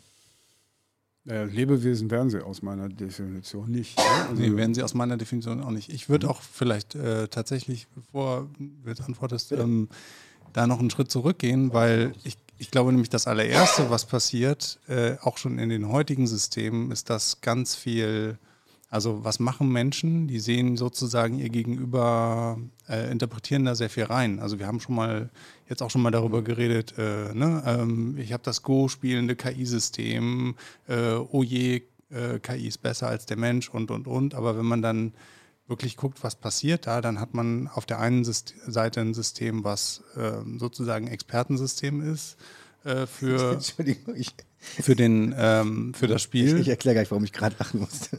Und auf der anderen Seite hat man halt den Menschen, der, ähm, der sozusagen ähm, dasselbe Problem löst, aber ganz anders äh, vorgeht. Ja. Und ähm, genauso habe ich, äh, haben wir auch schon mal drüber geredet, habe ich den Staubsaugerroboter, Ja. der äh, macht irgendwie Wegen, was wegen ganz dem musste ich gerade lachen. Wegen dem musste ich gerade lachen. Er- Erzähl Ja, genau. mal weiter. Und dann, Aber ich äh, Ja. trotzdem äh, ne, geben Menschen den Namen und äh, versuchen Genau. sozusagen da irgendwas reinzuinterpretieren, was mich jetzt gleich zu Boston Dynamics führt. Aber äh, Genau, da, also tatsächlich, ich musste gerade so lachen, weil ich gerade dran denken musste, dass äh, Lex Friedman unter anderem hat ja auch mit diesen Staubsaugerrobotern experimentiert und hat den quasi nur eingebaut, dass er immer, wenn er irgendwo gegenfährt, dass er dann so, so stöhnt und Aua sagt und Schmerz, also so vorgibt, Schmerzen zu haben. Mhm. Und er sagt, es ist so krass, er hat es selber programmiert, ne? Aber das Ding fährt durch die Wohnung und stützt mich und sagt, oh! dann man halt echt denkt, oh Gott, nicht? ich muss mich um den kümmern. Ja, aber und dann genau- dachte ich gerade, dann hast du da deine ganzen Stühle stehen und dann fängst du an, wahrscheinlich die Stühle aus dem Weg zu räumen, damit er sich nicht so oft stößt, wenn er dein, dein, deine Wohnung sauber macht. Genau. Ich Aber genau- gerade diesen Roboter vor, den ich die Wohnung jetzt brauche. Genau das ist ein Nicht schon wieder. Und dann fängst du an da. Tatsächlich, und die Menschen, wir interpretieren das da rein. Ja, warum? Weil wir halt ähm, soziale Wesen sind, Genau. sozusagen, und weil wir so auf der Ebene diese, diese Verbindung suchen. Und klar, ich weiß auch nicht, was in 30, 40, 50 Jahren sein wird, aber ich würde sagen, wenn man so den Jetzt-Zustand sich anguckt, da wird schon wahnsinnig viel in diese Technologie rein interpretiert, die da so gar nicht drinsteckt, die aber auch gar nicht drinstecken muss. Das ist ja auch das, was wir lernen, damit sie überhaupt funktioniert. So, das, Die äh, Frage wurde mir übrigens schon häufig gestellt in meiner Karriere und ich immer wieder einen Punkt, den ich dann ähm, sage und verweise auf, auf einen Kinofilm, auf Hollywood. Und das meisten Leute irritiert das, weil das ein Film ist, äh, ein Alien-Film aus der Alien-Reihe. Ja. Und äh, in dieser, da wundern die Leute Großartig, sich, dass, dass Leute wie ich sowas sehe. Ja. Aber da, da gibt es durchaus interessante Dinge drin. Und ähm, den, den ich meine, den Film, ist mit einer Schauspielerin, deren Namen ich jetzt natürlich nicht Sigourney vergessen- Weaver Sigourney wahrscheinlich. Nein, nein, nein. Sigourney ersten. Weaver ist die, ist die Powerfrau da. Ja. Genau. Ich meinte eine andere, in ähm, einem der letzten, ich glaube der dritte oder so. Winona eine- Ryder. Winona Ryder, genau, das ist der Name. Ja. Diese Winona Ryder ist, ein, ist ein Roboter. Ihr kennt den wahrscheinlich alle viel besser als ich. Aber ich habe den gesehen und ich war total fasziniert von dieser Geschichte. Und zwar gibt es da diese Gruppe von Menschen, Menschen, ja, die verfolgt werden von diesen Monstern, von diesen Aliens. Ja, und die müssen um ihr Leben kämpfen. Diese Gruppe verkleinert sich auch, weil ganz viele von den Menschen tatsächlich sterben, ne, weil die die fressen oder was weiß ich. So, und ähm, die Winona Ryder ist ein Teil dieser Gruppe. Und äh, sie kämpft mit den Leuten und äh, kämpft um ihr Überleben, um das Überleben der Gruppe. Bis zu einem gewissen Zeitpunkt in dem Film, an dem diese Winona Ryder auf einmal angeschossen wird, glaube ich, oder so, auf jeden Fall sich verletzt und man sieht auf einmal sickert da so eine weiße Flüssigkeit raus. Und die anderen Menschen in dieser Gruppe sehen das natürlich und sehen schlagartig, ist ein Roboter. Und in dem Moment sozusagen ist diese Winona Ryder ausgeschlossen aus dieser menschlichen Gruppe. Sie wird nicht mehr als Teil dieser Gruppe von Menschen akzeptiert und verschwindet dann auch in dem Film, ist erstmal weg. Er wird ausgestoßen sozusagen. Und diese Menschengruppe versucht dann alleine weiter. Das funktioniert auch, die Gruppe wird immer weiter dezimiert. Und irgendwann in dem Film kommt Achtung, Spoiler Alert jetzt dann. Na, der Film ist, glaube ich, weiß nicht, Egal, wie viele Jahre alt, aber auf jeden Fall irgendwann in diesem Film kommt dann diese menschliche Gruppe ohne die Viola Ryder in eine Situation, die wirklich ausweglos ist. Und was passiert? Alle Hollywood. Natürlich kommt der weiße Ritter in Gestalt von Viola Ryder. Und diese Roboter, der ausgestoßen wurde von dieser Menschengruppe, hilft dieser Menschengruppe, setzt ihr eigenes, in Anführungsstrichen, Leben ein, um sozusagen die Monster da zu vertreiben, schafft es auch. Die Menschengruppe überlebt das deswegen. Und in dem Moment auf einmal ist diese Viola Ryder wieder akzeptiertes Mitglied dieser Menschengruppe. Und deswegen fasziniert mich dieser Film so also wegen dieser Szene oder wegen diesen Folgen von Szenen, weil man sieht da sehr schön, wie erst ein System, das ich, von dem ich gar nicht weiß, dass es technisch ist, völlig ungefragt und unhinterfragtes Mitglied einer sozialen Gruppe sein kann, das dann plötzlich von jetzt auf gleich ausgeschlossen wird, genauso unhinterfragt aus dieser sozialen Gruppe, weil es auf einmal technisch ist und das dann auf einmal irgendwann genauso schnell und unhinterfragt wieder eingeführt wird in diese soziale Gruppe, weil es bestimmte Dinge getan hat, die diese soziale Gruppe einfach erwartet. Ja? Das ist so wie dein T2, von dem du eben erzählt hast. Absolut. Er hatte nur nicht den äh, schönen Vorteil, dass er mir das Leben sozusagen genau, gerettet aber, hat. ne, Das ist mir also- eher schwer gemacht. Genau, aber, wir, aber wir neigen eben Der dazu. Kupplungszug hatte so. Genau, wir, wir neigen dazu, Sachen in Dinge hinein zu interpretieren. Nein, was ich damit sagen will, geht weiter. Ich glaube, dass wir tatsächlich als Menschen sehr schnell auch in der Lage sind, solche, solche Empathie auch zu, zu entwickeln und tatsächlich auch Ja. technischen Systemen zuzuschreiben und sie auch als Teil unserer Gruppe zu akzeptieren. Ja. Und deswegen glaube ich, dass eine Zukunft von Mensch- und Roboterwesen, ja, dass es durchaus machbar ist und dass es durchaus vorstellbar ist. Es kommt darauf an, wie sich diese Robotersysteme, wie sich diese Wesen sozusagen entwickeln werden, wie, wie gut sie wirklich mithalten können. Ne?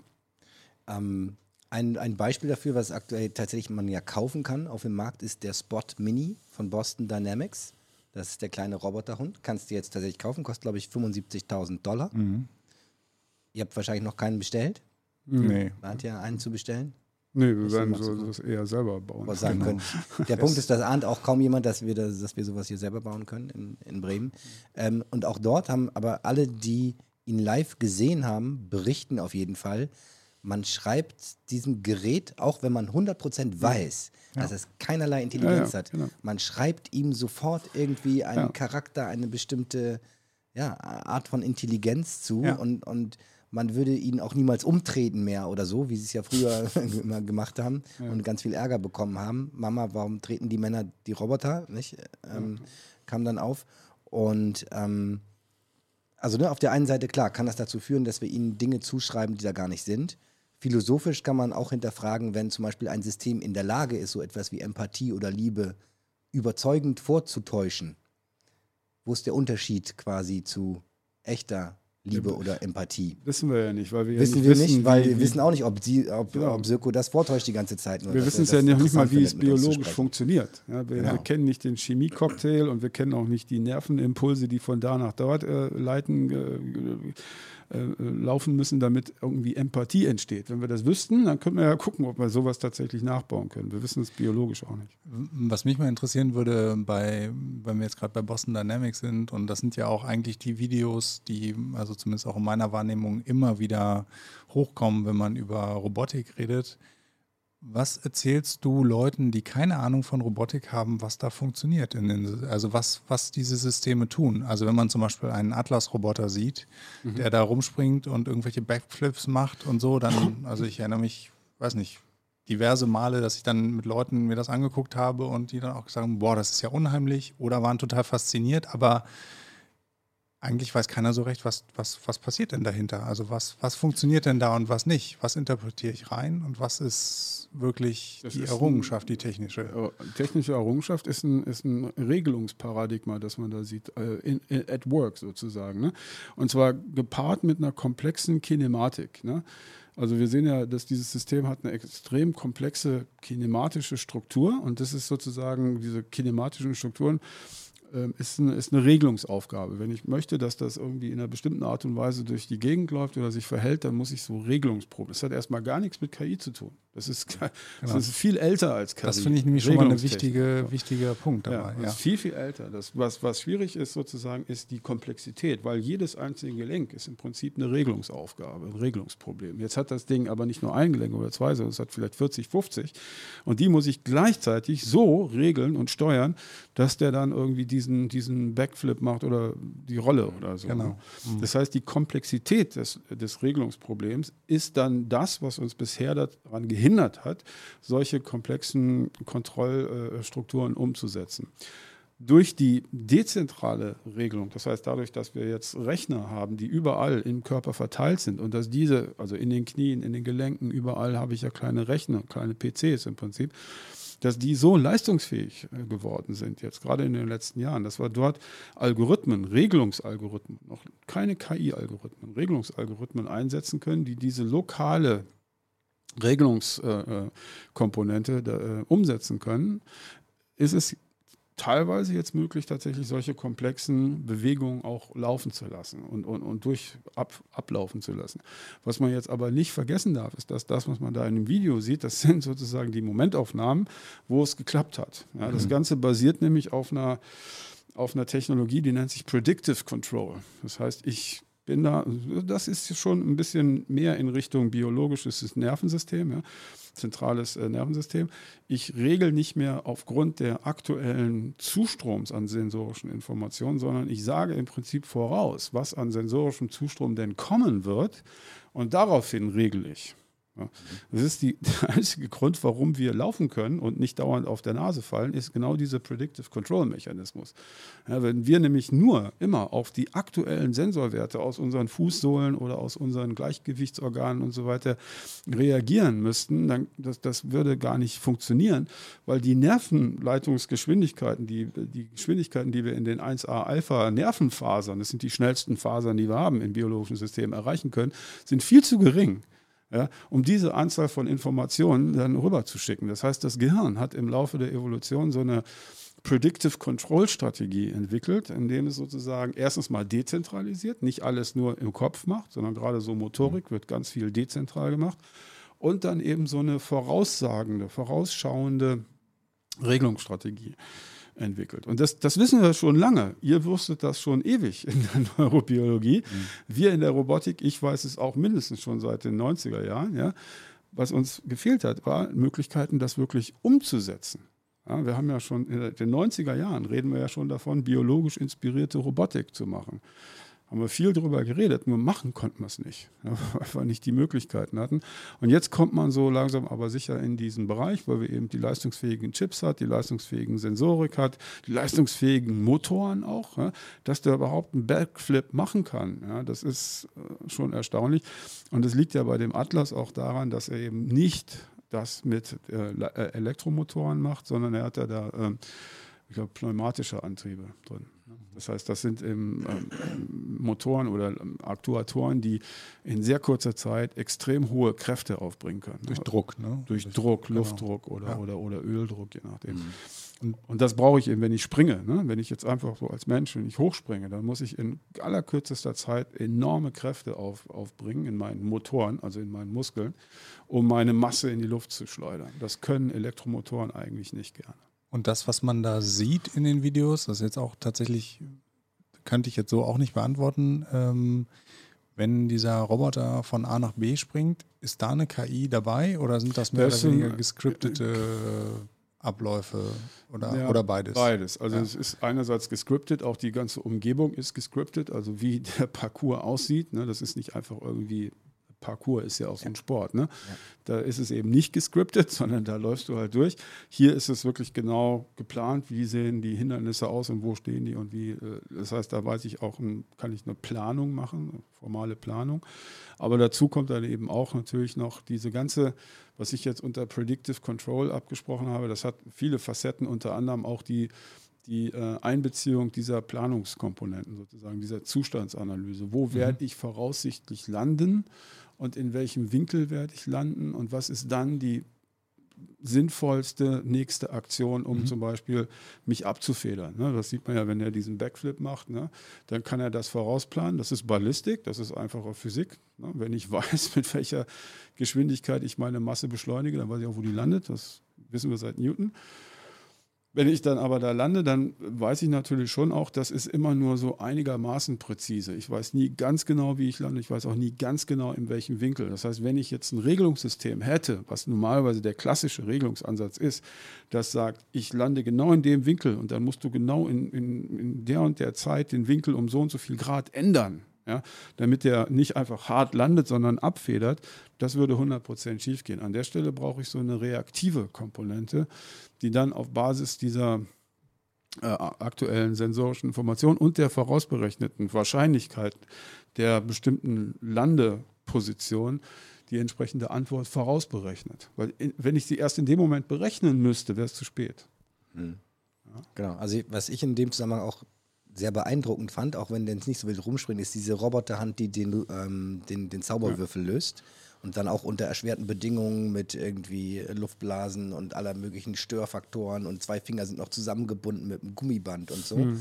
Und natürlich einerseits auch die Technologie, die dahinter steckt, Re Representation Learning, ne, dass man quasi erstmal in einer virtuellen Umgebung ähm, digitalen Zwill Zwilling äh, quasi hat, ähm, äh, quasi Digital Twin, Twin ist eigentlich äh, quasi genau das, das Konzept da, der das quasi lernt und dann, weil so viele Roboterhände habe ich ja gar nicht, dass ich das äh, quasi lösen könnte, äh, dass ich, dass ich das trainieren könnte. Mm, mm, genau. Und ähm, genau, das habe ich unter anderem auch äh, den Leuten da bei dem Autobauer, in, die da in der Produktion das alles planen, gezeigt, gesagt, guck mal, ne, sowas kann so eine Robo so, sowas kann so ein Roboter im Prinzip auch, nicht? Und der Würfel, der rutscht da die ganze Zeit hin und her. Ich, ich kann nicht, überhaupt nicht mit einer Hand so, so einen Würfel überhaupt nur sinnvoll bewegen. Also das müsste ich lange üben, glaube ich, ja, ja. Um, das, um das zu können. Könntest es dann irgendwann. Genau. Aber, aber ja. Aber also die Frage ist, glaube ich, so ein bisschen, und vielleicht müssen wir dieses Thema auch nochmal ansprechen. Also Boston Dynamics veröffentlicht, äh, veröffentlicht diese sehr werbewirksamen Videos. Ähm, die sind sehr, sehr gut finanziert. Und ich glaube, unter anderem sind sie auch äh, finanziert, äh, durchaus auch aus dem militärischen Bereich. Über die DARPA, ja. Ja, ja über, über, über die DARPA. Ähm, und natürlich, ich glaube, man, wir können hier nicht rausgehen heute um über KI ohne, und wir wollen über KI und Robotik sprechen und wir haben nicht einmal das Thema ähm, autonome Waffensysteme und überhaupt KI-basierte Waffensysteme angesprochen. Weil ich glaube, auch, auch das ist ein Thema, das wird irgendwie mehr oder weniger totgeschwiegen. Ähm, vielleicht sogar so lange, bis es irgendwann so weit ist, dass solche Systeme eingesetzt werden im Feld und es dann irgendwann einen Aufschrei, also ähnlich wie bei der Atombombe oder so, ja. Das vielleicht braucht, also brauchen wir erst ein Hiroshima der KI-basierten Waffensysteme, der Roboter-Waffensysteme, bevor wir anfangen, uns wirklich ernsthaft mit dem Thema zu beschäftigen? Ähm, muss man sich mit dem Schema beschäftigen? Auf jeden Fall. Also beschäftigen muss man sich damit auf jeden Fall. Allerdings, ehrlich gesagt, meine Meinung ist, derjenige, der sowas umsetzt und einsetzt, der ist sozusagen stark selbstmordgefährdet. Ja, weil ich meine, wenn ich so einem Roboter eine Waffe in die Hand gebe und sage, hier ist ein autonomer Algorithmus und jetzt geh mal los und, und töte den Feind. Ja? Die Wahrscheinlichkeit, dass das schief geht ja? und der alles Mögliche tötet, nur nicht den Feind und inklusive sich selbst, also die eigenen Leute, die ist so viel höher, als dass er irgendwas Sinnvolles tut als alles andere, dass ich glaube, dass die Leute, die. Vielleicht fragt er auch, wieso. Ja, das, also vielleicht, kann auch also sein, meine, ja. vielleicht, vielleicht ist das heute noch so, aber die, also das, das Versprechen der KI-Systeme ist ja auch nie, dass sie keine Fehler machen, aber dass sie quasi ja, weniger so Fehler, dann, dass sie, äh, dass sie weniger Roboter, Fehler der, machen. Der Fehler macht, eine Waffe in die Hand zu geben. Also die Wahrscheinlichkeit, dass, dass es dich selber trifft, die ist einfach so groß. Also das, ich sehe das ehrlich gesagt nicht als wirklich absehbar. Was ich eher glaube, was, was ich mir viel eher, anstatt dass da ein Roboter wie so Terminator mit einer Kanone in der Hand rumrennt, ist, dass wir im Hintergrund äh, bestimmte Prozesse haben die strategische Bewertung machen, die Einsatz von bestimmten Truppen, Einsatz von bestimmten Waffen nach KI-Methoden sozusagen bewerten und wo dann Empfehlungen sozusagen an, aber Menschen gegeben werden, bestimmte Waffen einzusetzen oder auch nicht einzusetzen. Das kann ich mir sehr gut vorstellen. Aber dass wir Roboter auf dem Schlachtfeld sehen, ehrlich gesagt, Aber sind nicht, also eine Drohne ist ja quasi auch ein ja, Roboter. eine Drohne ist natürlich ein Roboter, aber sie wird von einem Menschen gesteuert. Und, und der Mensch Noch. trifft die Entscheidung, ja, der Mensch trifft aber die Entscheidung, den, den, den, den Knopf zu drücken, dass die Rakete abgeschossen wird. Und der Mensch wählt auch das Ziel aus. Ne? Natürlich könnte das alles theoretisch, technisch auch äh, automatisch passieren. Nur nochmal, ich glaube, wer immer das tut, der macht einen riesen, riesengroßen Fehler. Weil die Wahrscheinlichkeit, dass dieses Ding einfach ähm, Mist baut, ja, ähm, die ist extrem groß. Ja, extrem groß und aus meiner Sicht zu groß für irgendjemand dann so ein Risiko einzugehen. Ja. Jetzt kann man sich natürlich sagen, ja gut, okay, scheißegal, wenn ich jetzt die Drohne nach äh, Afghanistan schicke, Afghanistan ist groß, ja. Ob sie dann so fünf Meter daneben oder nicht, äh, das ist, das ist egal. Aber das ist natürlich nur ein Teil der Wahrheit, weil in dem Moment, wo ich verantwortlich bin für den Einsatz, dann wird es sozusagen auch ähm, mich irgendwann treffen. Ne? Und wenn klar wäre, dass zum Beispiel die USA, wer auch immer, äh, solche Waffensysteme, autonome Waffensysteme einsetzt und die haben bestimmte Dinge getan, irgendwas ähm, äh, zerbombt sozusagen, was sie nicht zerbomben sollten, dann wird das irgendwann auf die, auf die Leute, die den Einsatz da befohlen haben, zurückfallen. Ich Aber ist das nicht, also ich, ich stelle es mir halt wie folgt vor. Also ich meine, erstmal, wir wissen auch, die menschlichen Soldaten, die machen auch permanent solche Fehler. Und es gibt immer Und nicht nur Fehler, die machen auch ganz bewusst sadistische Entscheidungen. auch, auch, Beispiel, auch ne? das, also noch, noch schlimmer, aber ne, ähm, also ein prominentes Beispiel ne, von Wikileaks damals dann aus dem Hubschrauber, wo so ein, man im Prinzip das Gefühl hat, da sitzen irgendwie ein paar Kids am Maschinengewehr und denken, sie spielen ein Computerspiel Mhm. und ballern da dann ein Kamerateam ab, weil sie dachten, das wäre eine Panzerabwehrrakete oder so. Und ich, ich kann mir halt sehr gut vorstellen, dass es ähm, gerade aus Sicht von Kriegstreibenden, und ich will das in keinster Weise legitimieren oder rechtfertigen, ne, aber ich versuche mich einfach nur in deren Logik hinein zu versetzen. Und dass es in deren Logik irgendwann einen Punkt gibt, an dem die Technologie so reif ist, dass ich quasi in ganz vielen Tests und Schulungen und so weiter zeigen kann, pass auf, wenn ich jetzt hier meine Drohne den, den Killshot nicht manuell auslöse, sondern das von einem KI-System machen lasse, dann ist das sehr viel genauer und sicherer, als wenn ein Mensch den Knopf drückt. Weil ich habe das hier äh, 5.000, 10.000 Mal äh, ausgetestet. Nicht? Und wenn immer der Mensch den Killknopf drückt, dann habe ich äh, drei Casualties, die ich nicht haben wollte. Und wenn es das KI-System macht, dann habe ich nur eine. Und es wird irgendwo diesen Punkt geben, wo solche Systeme schneller und zuverlässiger sind in bestimmten Situationen. Und ich kann, ich glaube, die Versuchung, ich meine, Krieg zu treiben ist ja ein riesiges Geschäft. Ne? Der militärisch-industrielle Komplex, äh, ähm, vor, vor, dem, vor dem gewarnt wird, zu Recht, vor dem auch schon Ex-Präsidenten in den USA gewarnt haben. Ähm, der hat ein großes Interesse daran, Krieg zu führen. Und es, Krieg zu führen hat einen Hauptnachteil, zwei, zwei Nachteile. Der eine sind zivile Opfer auf der anderen Seite, das sieht nicht gut aus, das ist schlechte PR. Und das andere sind tote Soldaten, die zurückkommen. Ja.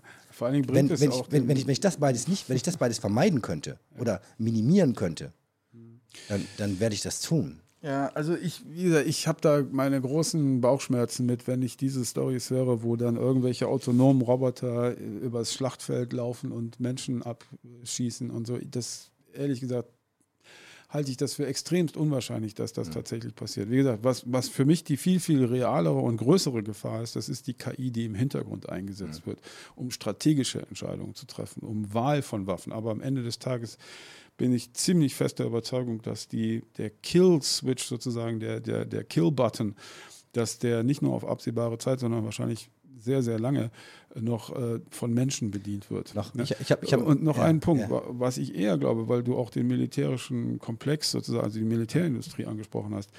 Für das Militär und für den militärischen Industriekomplex ist es ja eigentlich, äh, macht es keinen Sinn, wenn Menschen sterben. Hm. Weil die können ja keine Menschen bauen, die man ersetzen muss. Ne?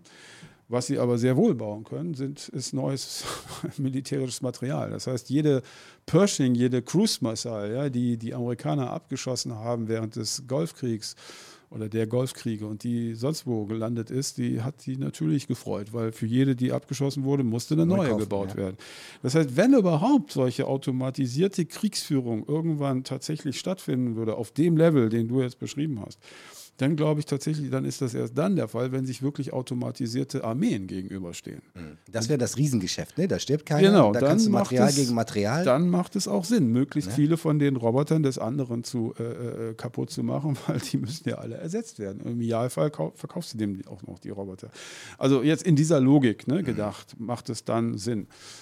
Wie gesagt, was ich an der Stelle für viel, viel realer halte und viel bedrohlicher am Ende des Tages auch, ist die KI, die im Hintergrund eingesetzt wird, um strategische Entscheidungen treffen. Nicht so sehr die Frage, ob das äh, System als solches wirklich durchautomatisiert wird.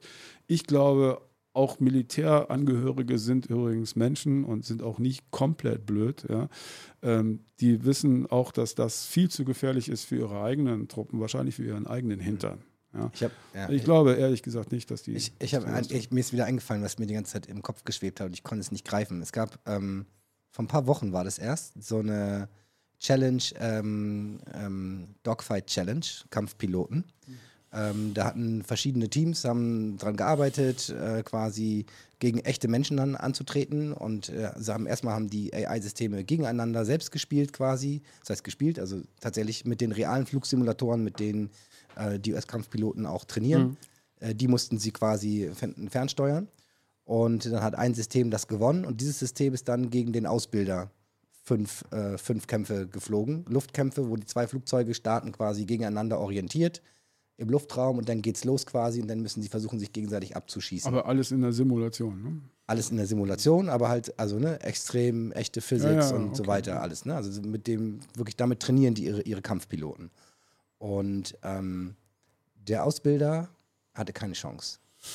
Ja, ich. Keine Chance.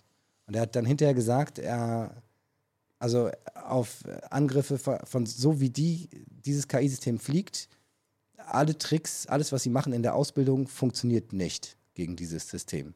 Und das, da müssen sie jetzt einmal zurückgehen quasi äh, an die Reißbretter und sich überlegen, wie man damit Ja. umgehen kann. Da gibt es eine schöne Und der eine, Geschichte. äh, also kann- kannst du gleich erzählen. Und der Hauptpunkt, sagt er, was dieses System so extrem effizient macht, ist, es hat eine extrem hohe Accuracy beim Ziel, also wann es schießt. Mhm.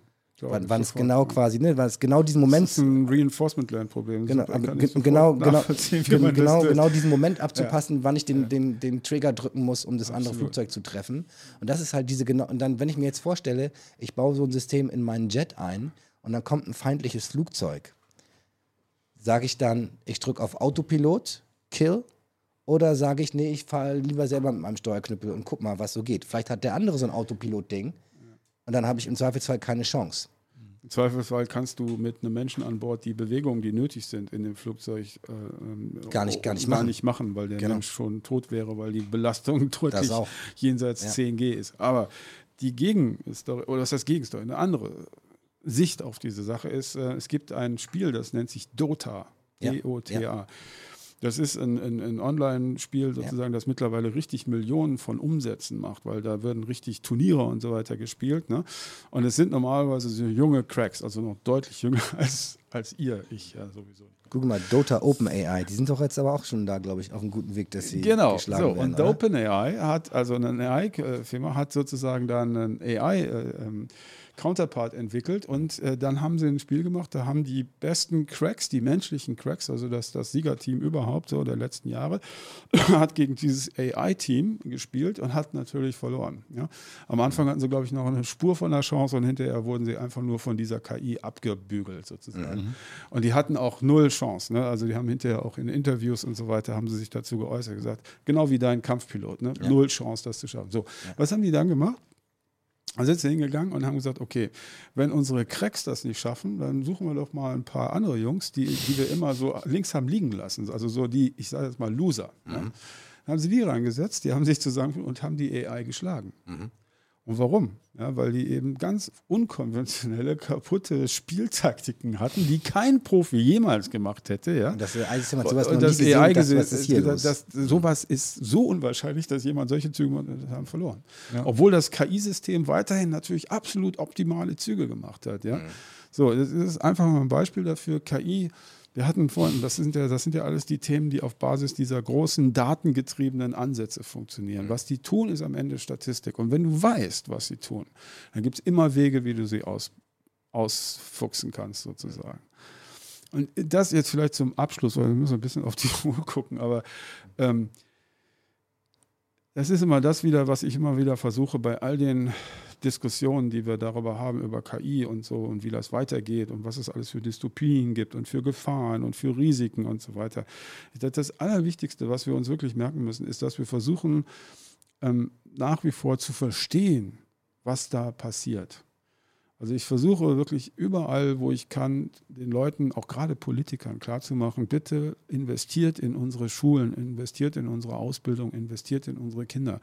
Weil das ist genau wie bei der Demokratie. Der aufgeklärte Bürger ja. ist ein guter Demokrat. Und der aufgeklärte Bürger, der wird auch ein guter, fähiger, äh, äh, ähm, performanter, wie auch immer du willst, äh, Bürger sein, auch im 21. Jahrhundert, auch in der digitalen Gesellschaft. Das Schlimmste, was wir machen können, ist an der Stelle wirklich nachzulassen. Dann wird die Dystopie Wirklichkeit. Aber nicht, weil die KI-Systeme so wahnsinnig schlau geworden sind, sondern ganz ernsthaft, weil wir so doof geworden sind. Ja, also unterstütze ich vollkommen. Finde ich auch einen, einen, einen, guten Punkt am Ende. Was vielleicht magst du, wir haben, wir haben tatsächlich viel über Dystopien geredet. Man neigt da irgendwie öfter. Vielleicht magst du noch zwei, drei Sätze sagen, was ist eigentlich die Utopie? Warum Warum baust du gerne Roboter? Warum KI-basierte Roboter? Welchen, welchen Beitrag können die leisten für unser Leben in der Zukunft? Was, was können sie besser machen? Also ganz viele Sachen, aber ein Punkt, der mir wirklich immer schon wichtig ist, und äh, ich habe ja gesagt, ich habe an, an, der Uni Bonn Informatik und Neurowissenschaften studiert. Ne? Und ähm, Neurowissenschaften habe ich angefangen, weil ich eben gesehen habe, dass in der ganzen KI-Bereich das einzige Beispiel, was wir haben, ist eben das biologische Beispiel. Das Gehirn ist das einzige Beispiel für intelligentes Verhalten. Also macht Sinn, das zu studieren. Ne? Ja, das habe ich auch gemacht. Und dann bin ich gelandet bei, den, äh, bei einem Kollegen, beim Professor Anton Wernig, zweites Physiologisches Institut der Uni Bonn, der sich mit der Rehabilitation von querschnittsgelähmten Patienten beschäftigt hat. Und der Mann hat eben damals schon äh, gesehen und gemerkt, ohne die Informatiker wird er dieses Problem nicht lösen. Also wird der Querschnittsgelähmte nicht wieder zum, zum Gehen bringen. Und hat uns deswegen, sage ich mal, seine Tore aufgemacht und wir durften dann bei ihm die Vorlesung besuchen und die Labore besuchen. Ich war da auch dabei und habe auch mit Querschnittsgelähmten gearbeitet ähm, in der Rehabilitation von, von Querschnittsgelähmten. Und seitdem ist es mein Lebensziel eigentlich am Ende des, des meines wissenschaftlichen Wirkens, oder sagen wir mal so, meiner beruflichen, ich werde bis zum Ende meiner, bis zum letzten Atemzug werde ich wissenschaftlich wirken, ja, aber äh, dafür werde ich nicht ewig bezahlt. Also solange. Wer weiß, vielleicht ändert sich auch das. Ja, das wäre schön, ja, dass man da eine ganz andere Frage. Also das wäre der, mein Ziel wirklich für, für das ähm, wir ein Exoskelett entwickeln können, das tatsächlich da den Menschen und nicht nur Unterstützung gibt, dass sie also sich wieder bewegen können, sondern über diese Kombination von Exoskelett und neuromuskulärem Training, Stimulation, vielleicht sogar anderen ähm, Therapieansätzen ähm, wird es hoffentlich möglich sein, auch ähm, diese Querschnittslähmung zu überwinden. Ja, und, und tatsächlich auch wieder Leute zum Gehen. Äh, wieder Autonomie und Autonomie Freiheit zu geben zu können, also ja. wieder gehen zu lassen. Und also ich möchte aber ganz klar jetzt dazu sagen, das ist noch nicht so weit. Ich habe das schon mal in mehrfach, wenn ich, wenn ich das sage, in Vorträgen, dass ich immer wieder Zuschriften kriege oder Briefe kriege von Leuten, die verzweifelt sind und die solche Fälle vielleicht in der Familie haben und die sagen, können Sie da schon was tun? Sie haben doch schon. Und das möchte ich an der Stelle auch mal klar sagen, wir, wir können es noch nicht tun. Das ist immer noch etwas, an dem ich arbeite, aber was ich, sage ich mal, wirklich äh, schwören kann, dass ich es äh, versuche umzusetzen und hinzukriegen, weil es ist möglich. Ich bin überzeugt, dass es möglich ist. Mit KI, mit Robotik zusammen in dieser Kombination und noch ein paar anderen Therapieansätzen, die, die noch dazukommen. Mhm. Du wirst das schaffen, Frank. Hoffe ich. Professor Frank Kirchner, ja. vielen Dank, dass du dir die Zeit genommen hast heute. Ich weiß, du hast keine Freizeit eigentlich. Ähm, war ein tolles Gespräch. Vielen Dank dafür und vielen Dank auch an alle, die bis hierhin zugeschaut haben. Und dann bis zum nächsten Mal. Definitiv. Vielen Dank. Ich habe heute mal ein bisschen mehr zugehört und ich fand es auch echt sehr, sehr gut. Vielen Dank, dass du hier warst. Sehr gerne. Ja. Und übrigens, Freizeit. Mein alter Prof hat immer gesagt, wenn du den richtigen Job hast, dann musst du nie wieder arbeiten. So den habe ich. Ich habe schon seit ewigen Jahren nicht mehr gearbeitet. Sehr gut. Alles klar. Alles klar. Danke, Frank. Genau. Ciao. Tschüss.